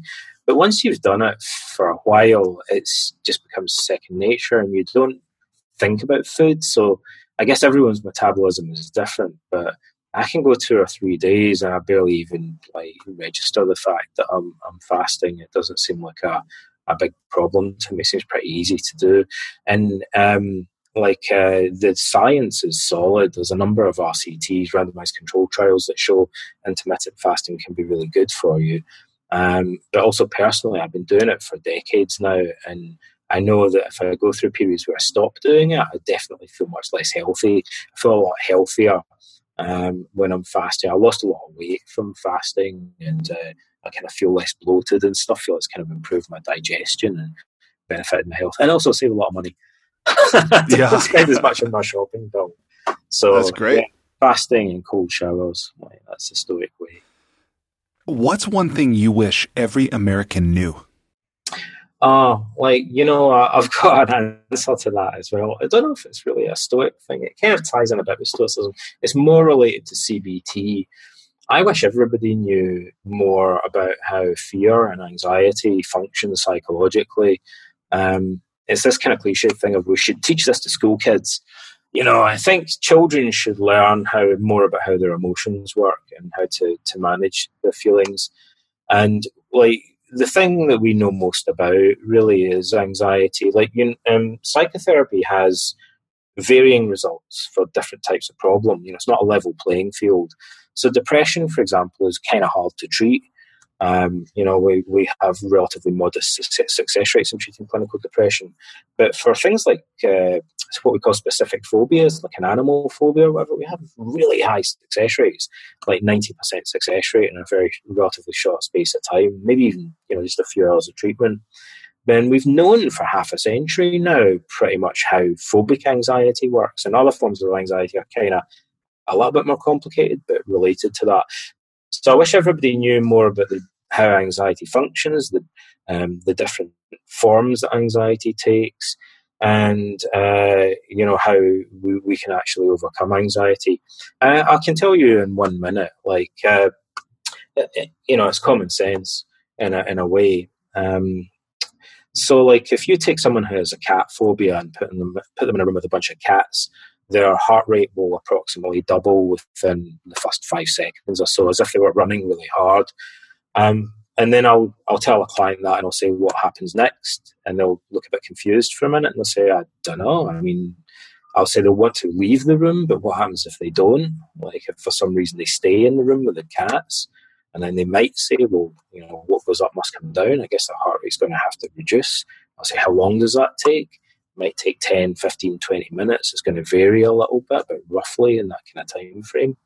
And then if they do the same thing again the next day, the heart rate will go up, but not as high as it did before, and it'll reduce more quickly. And the same the next day, and the same the next day, until it levels off pretty much, and they extinguish or habituate their anxiety. So there's a natural wearing off of anxiety when we confront the thing that we're frightened of for long enough under controlled conditions, basically. And the reason most people don't realize that is that when we're anxious, we have an overwhelming urge to avoid the thing that's provoking the anxiety. And what would reverse that would be if a parent or a coach or a therapist was with us, encouraging us to ride it out. So the main thing is the presence of another person encouraging us to stay in the situation. And when we do that, usually anxiety habituates or it wears off in layman's terms. And we know that more reliably than just about anything else in the whole field of research and psychotherapy. And we've known it for over half a century now. So I think every American, in fact, everyone, particularly young children, should should learn that simple, robust fact about how anxiety works and how we can uh, overcome it. Yeah, we'd, we'd be a healthier society for sure. The next question is about relationships. Oh. It's about what's the most useful or the most important relationship advice you've ever received and successfully applied. The most important relationship advice. Um, the most important relationship advice that I can give, I'm not sure where I got it from. I guess I probably got it somewhere over the years from books or training or talking to other therapists and so on. And, and and it really comes from, you know, I feel like a lot of what I've learned about relationships comes from um, my relationship with my daughter. Like I think of you know, the, it's a privilege to have the opportunity in life to have children, and then you know when we if we if we have the opportunity to have children, it, it's like a, a great chance to learn so much more about ourselves and about people and relationships in general.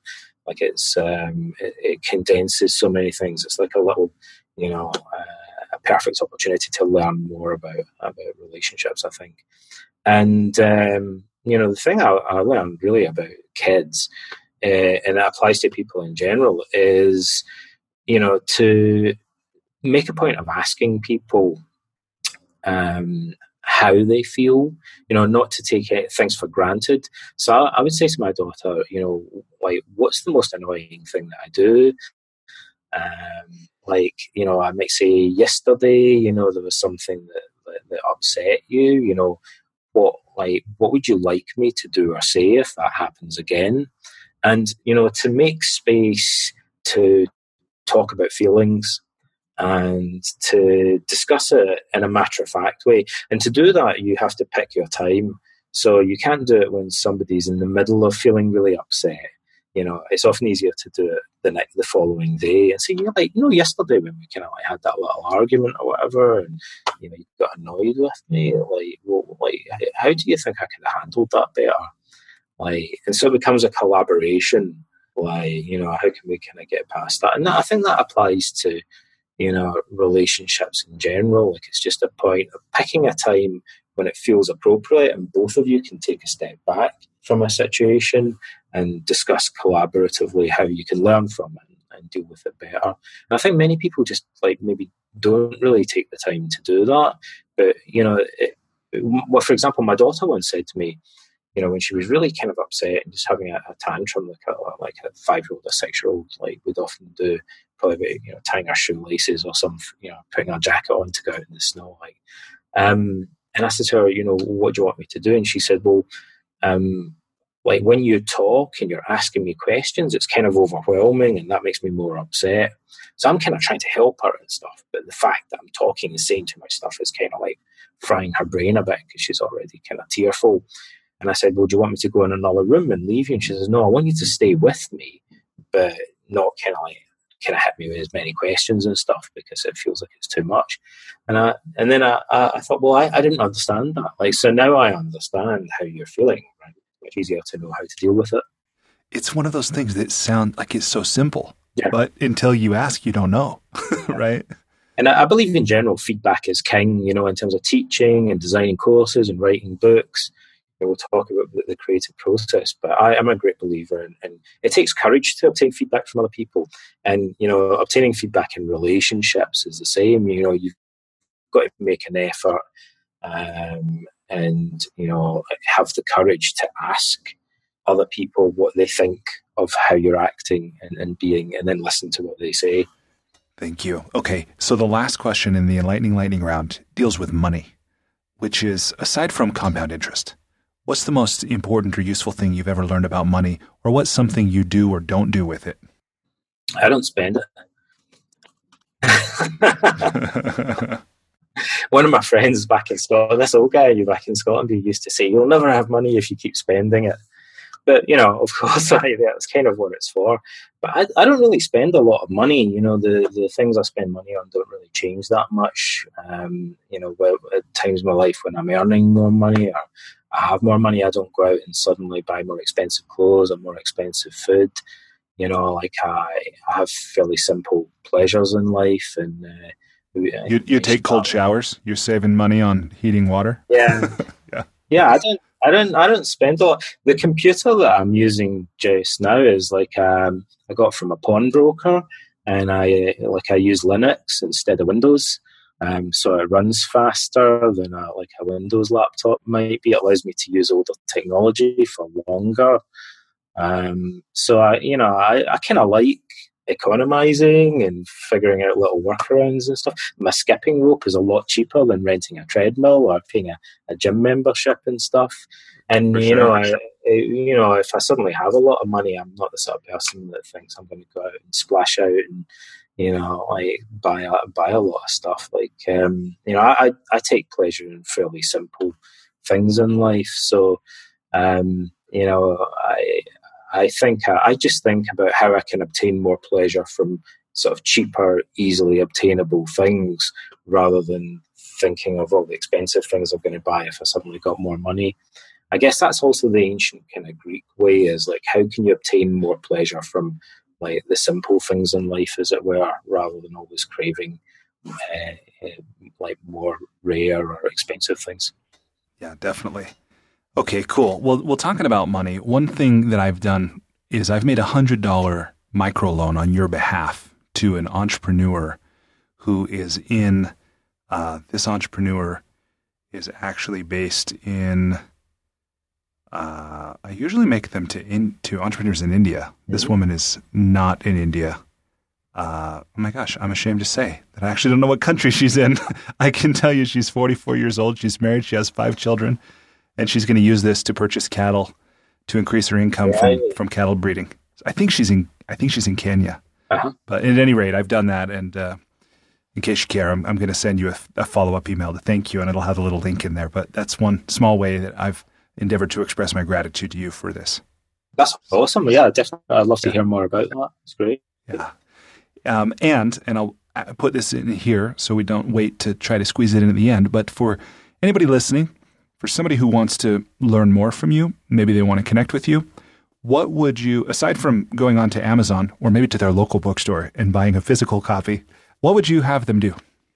So if they just go to my website, which is Donald Robertson, all one word, dot name, so not dot com, but dot name, then there are like uh, scores of articles on there with a lot of practical self-help uh, self-help advice. And there are free online courses that people can access and audio downloads pdf downloads and things that they can tap into. And also i'm a member of a non-profit organization called modern stoicism. Their website is modernstoicism.com and they have over 500 articles from people all over the world that are using stoicism in daily life that people might want to, to read about. And they have free online courses and organize various events around the world as well to help encourage people to use stoicism to actually kind of build emotional resilience and improve their quality of life Awesome. Thank you for that. That's great.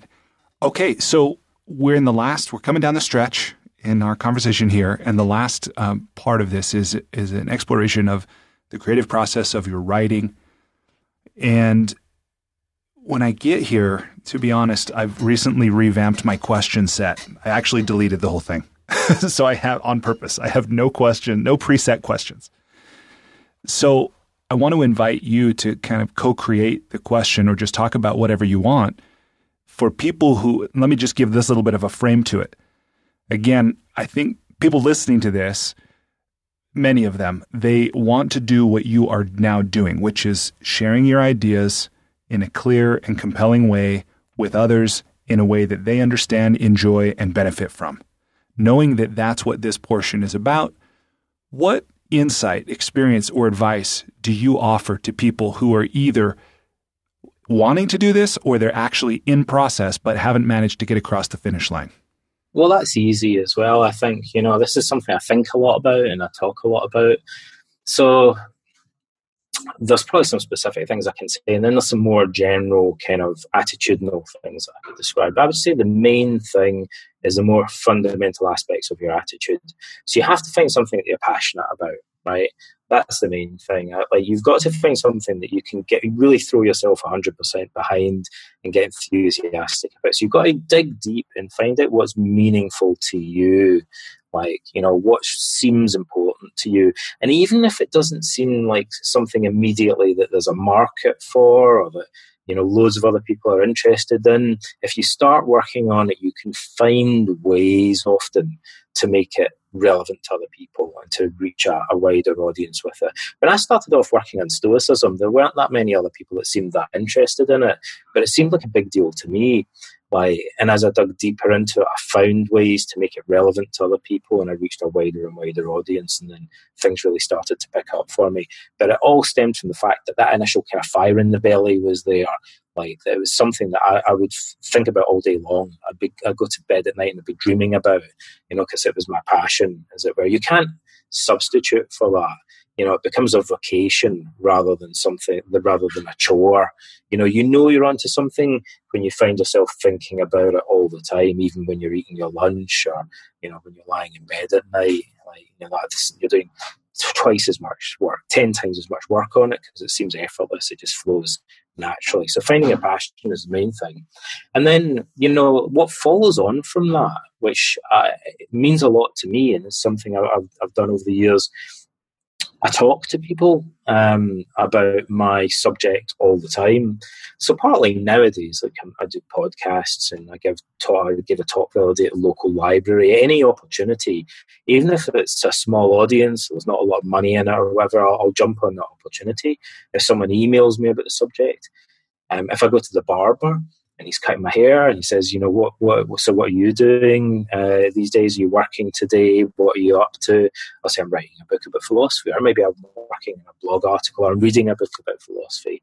And then I'll get talking to the barber maybe about it, you know, and I'll tell him why I'm interested in it, and like I'll make it seem relevant and interesting to him. So I talk to people right across the board about the things I'm passionate about, and I try and make try to find ways to make it seem interesting and relevant to you know most of the people that I meet. And my daughter is kind of really interested in the subjects I'm interested in because I try to find ways to make them relevant to a, a young girl. How old is she now? She's eight now. Yeah. If you can make philosophy interesting to an eight year old, you're doing something right. Yeah, yeah, like, but it should be, you know, there's just little stories and anecdotes that can make it seem relevant.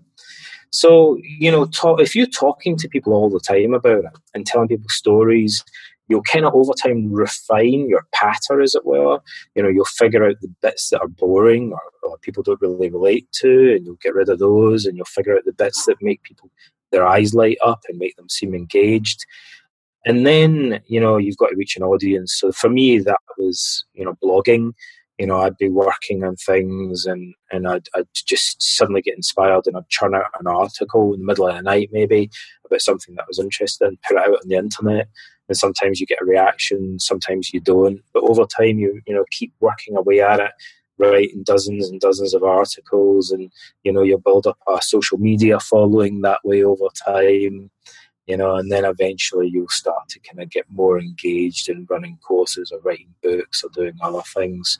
But for many people, I think it's finding a passion, talking to everybody you meet about it, putting it out there, whether it's on YouTube or on a blog or whatever, and then it takes some time to develop a social media following, and then you're kind of up and running these days, I think. Yeah, again, it sounds so simple when you say it that way. And in a way, I think it is that simple. But for many people, I mean, what do you think gets in the way? I know I'm asking you to speculate, but. Well, I, you know, I've spoken to many, many people over the years who are, are kind of trying to get into uh, trying to start a business as as therapists or get into writing books or whatever. Um, I mean, I feel like a lot of time it's because they're not, they haven't really found their passion. You know, like they they've not found they, are looking too outwardly at what other people are doing. They think I want to be to, I want to be like Tony Robbins or whatever. You know, that's just a thing that people say. Um, and then, well, how much of a passion can that really be? Because it's not coming from within you. You need to dig deep right within yourself and, and find out what it is that really kind of ignites a, a, fire in you. Not just look around you at what you think other people are succeeding at. You know, it's not what you know, not what other people seem to be doing and succeeding at that you should be concerned with, but you know what really seems meaningful and important and life changing to you deep inside.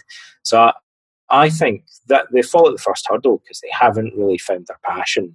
Right? So I think people need to dig deeper and ask harder questions, a bit more radical questions, like and find something unusual. You know, this is a cliche, but you need a unique selling point. You know, you need to bring unique value to things. So if what you're doing is kind of vanilla, like what you know, I want to, I, I want, I want to have a, a, podcast about philosophy. You know, it's just going to be kind of general vanilla flavor philosophy podcast. Like that's probably not going to go anywhere. You need something that makes it different from all of the other kind of generic philosophy podcasts or whatever that are out there, or blogs you know what's distinctive about it. for me i was kind of lucky because it was this kind of amalgam of classical philosophy and cognitive therapy that you know is a bit different from what other people were doing and that happened to be my passion um, so that gave me a kind of unique selling point but mo- what i find is many of the people i speak to don't really have that or uh, they'll tell me what their their their plan is um, or you know what their their blog or podcast is and I think there's nothing that really makes that sound distinct from stuff that other people are doing.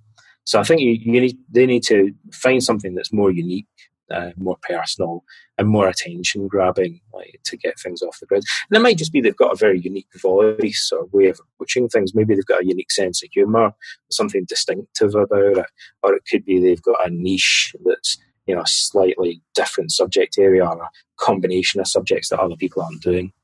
Yeah, that, that makes perfect sense. Well, and with this book, How to Think Like a Roman Emperor, uh, not counting the index, uh, it's 270 pages.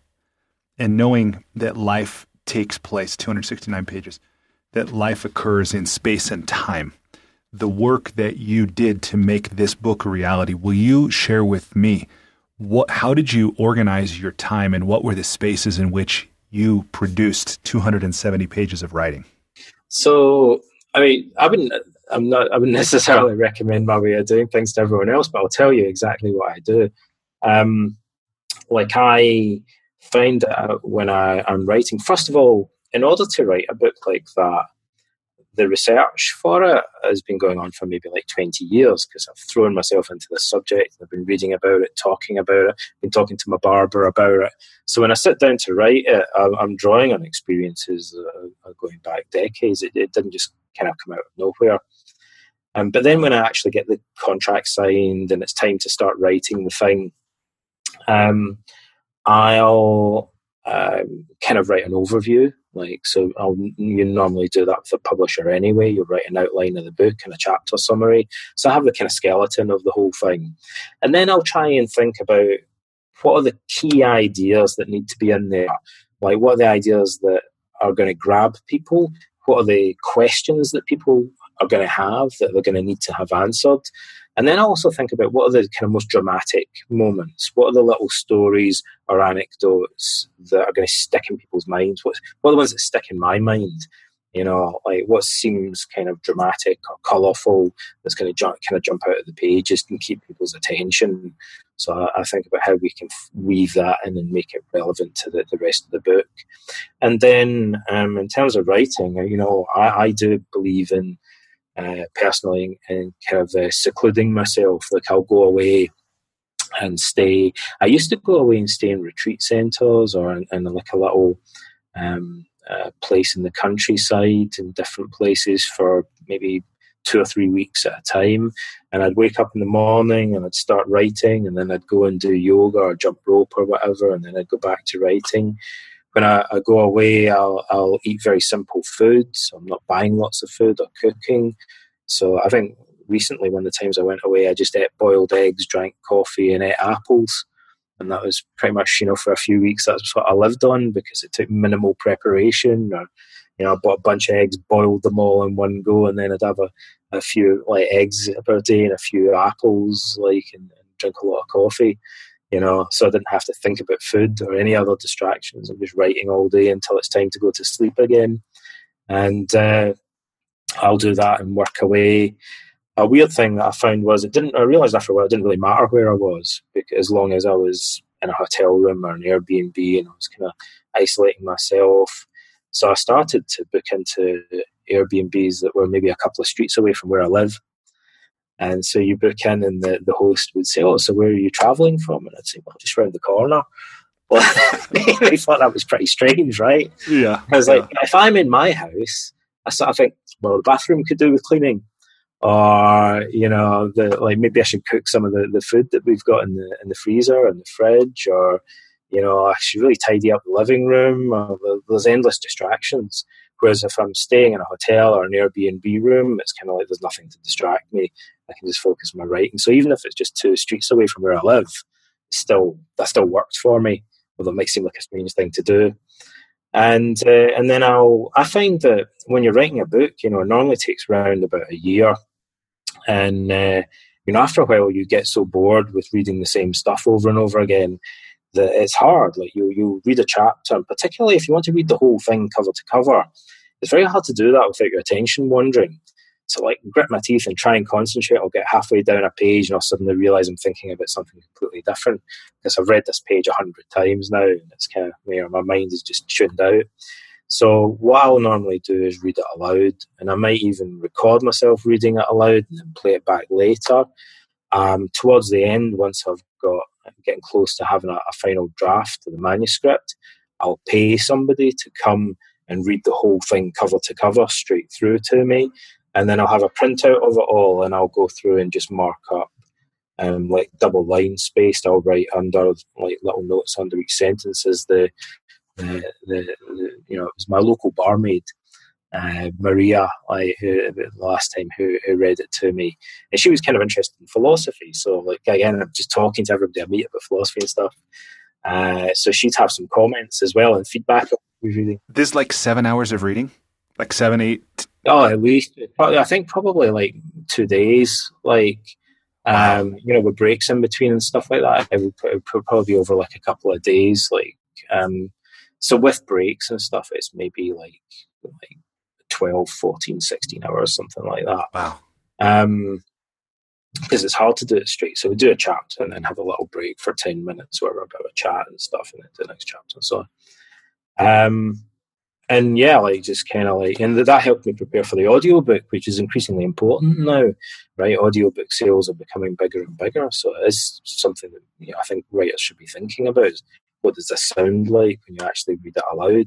But it also helps me get a different perspective on the book. In a sense, you'll notice things that you just hadn't noticed before, like when you've repeated yourself, or if there's something you've missed out.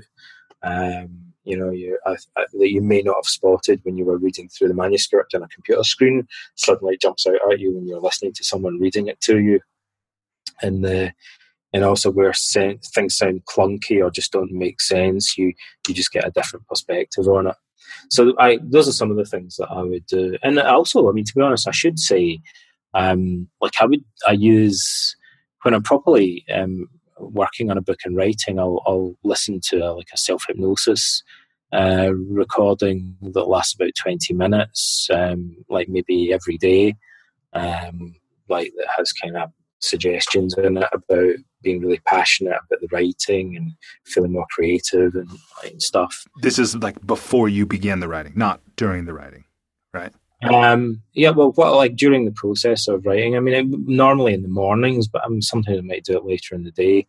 Um, yeah, it just becomes part of the part of the process. So I kind of use auto suggestion and self hypnosis in other ways as well to try and help me get into the right the right mindset. That sounds like a very uh, it's unique from the ways of writing I've heard others use. But um, the thing about the apples and the eggs and the coffee, especially, like it's just so focused. You know, I can see why you could create a work like this. It's that's pretty pretty cool. What else comes up for you that might be useful for someone listening to this, either about writing, the act of writing, writing theory, the creative process, advice they might have heard as a writer that they probably ought to ignore, you know, like anything. Is there anything else that comes up before we just, uh, I ask my final question, we wrap up? I think the other thing I'd mention to people, and again, we, we hinted at it earlier, is that feedback is king. And but at the same time, you know, you need to look within yourself. So it's like squaring the circle. You've got to do two. You've got like a lot of things in life. It's a balancing act between two competing forces. So on the one hand, I think it's really important to show drafts of your work, maybe a chapter, a few passages, to as many people as you can and say, What do you think about this? Even to encourage criticism. So sometimes I'll show people a chapter and say to them, Well, what's the worst thing about this chapter? Is there a bit of it that you, you, you know, if you had to, if you had to delete a couple of paragraphs from this chapter, which ones would you choose? Is an interesting question, like a forced choice. Like if you had to delete part of it, which bit would you delete? Um, and kind of like really kind of listen to people's criticism, but also to you know have faith in yourself and kind of believe in your vision. Um, and you know, like it's a contradiction. Like you've got to kind of balance on the one hand listening to other people with like being able to kind of stand firm in your your, your self belief and, and what you instinctively like feel is right. So juggling these two things, I think, is important. Um, I think it's a mistake that people make if they never get any feedback or if they ignore all feedback. Then that's an error. But it's also it would be a mistake to go too far in the opposite direction and compromise too much, like based on what other people are saying, and, and, and lose your kind of inner compass and, and sense of direction. The last question I have is you know, my experience is that my inner critic can be very loud. And I think for many creative people, that's the case as well.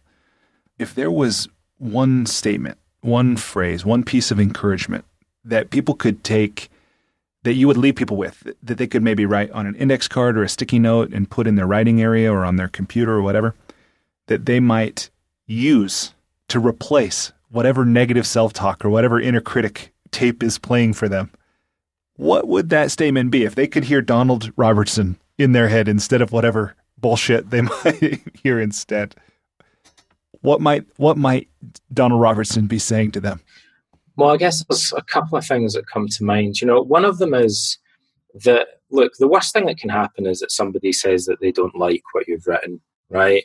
And as long as you get that feedback early enough, you invite criticism, then you can just adapt to it. So you shouldn't be frightened of it. So if you send out an early draft to your chapter and people say it's garbage, it's all back to front, it doesn't make any sense, then you know it's not a big deal. It just means that you have to like you know revise what you've written and try you know test it out again. So the worst thing that can happen is that people say they didn't get it or they didn't like it, and all you have to do then is just change what you've written like to adapt to what they've said. It's you know like as simple as that. You should be view it as just a matter of fact part of the process. And in fact, the more you get feedback, the more you get used to doing that. It doesn't seem like a something that's very personal or very emotional. It just seems you know part of the process of uh, working uh, on something. Like you get feedback, you, you, assimilate it, and you respond to it. You know, it's just a, a mechanical process, as it were. And and the other thing I think is helpful um, for me anyway, is that, you know, like how many people do you really need to reach anyway? Like, would, would it be more important to write something that a million people read and they think, yeah, it's all right, or that one person reads and they say it saved their life or it completely transformed their life?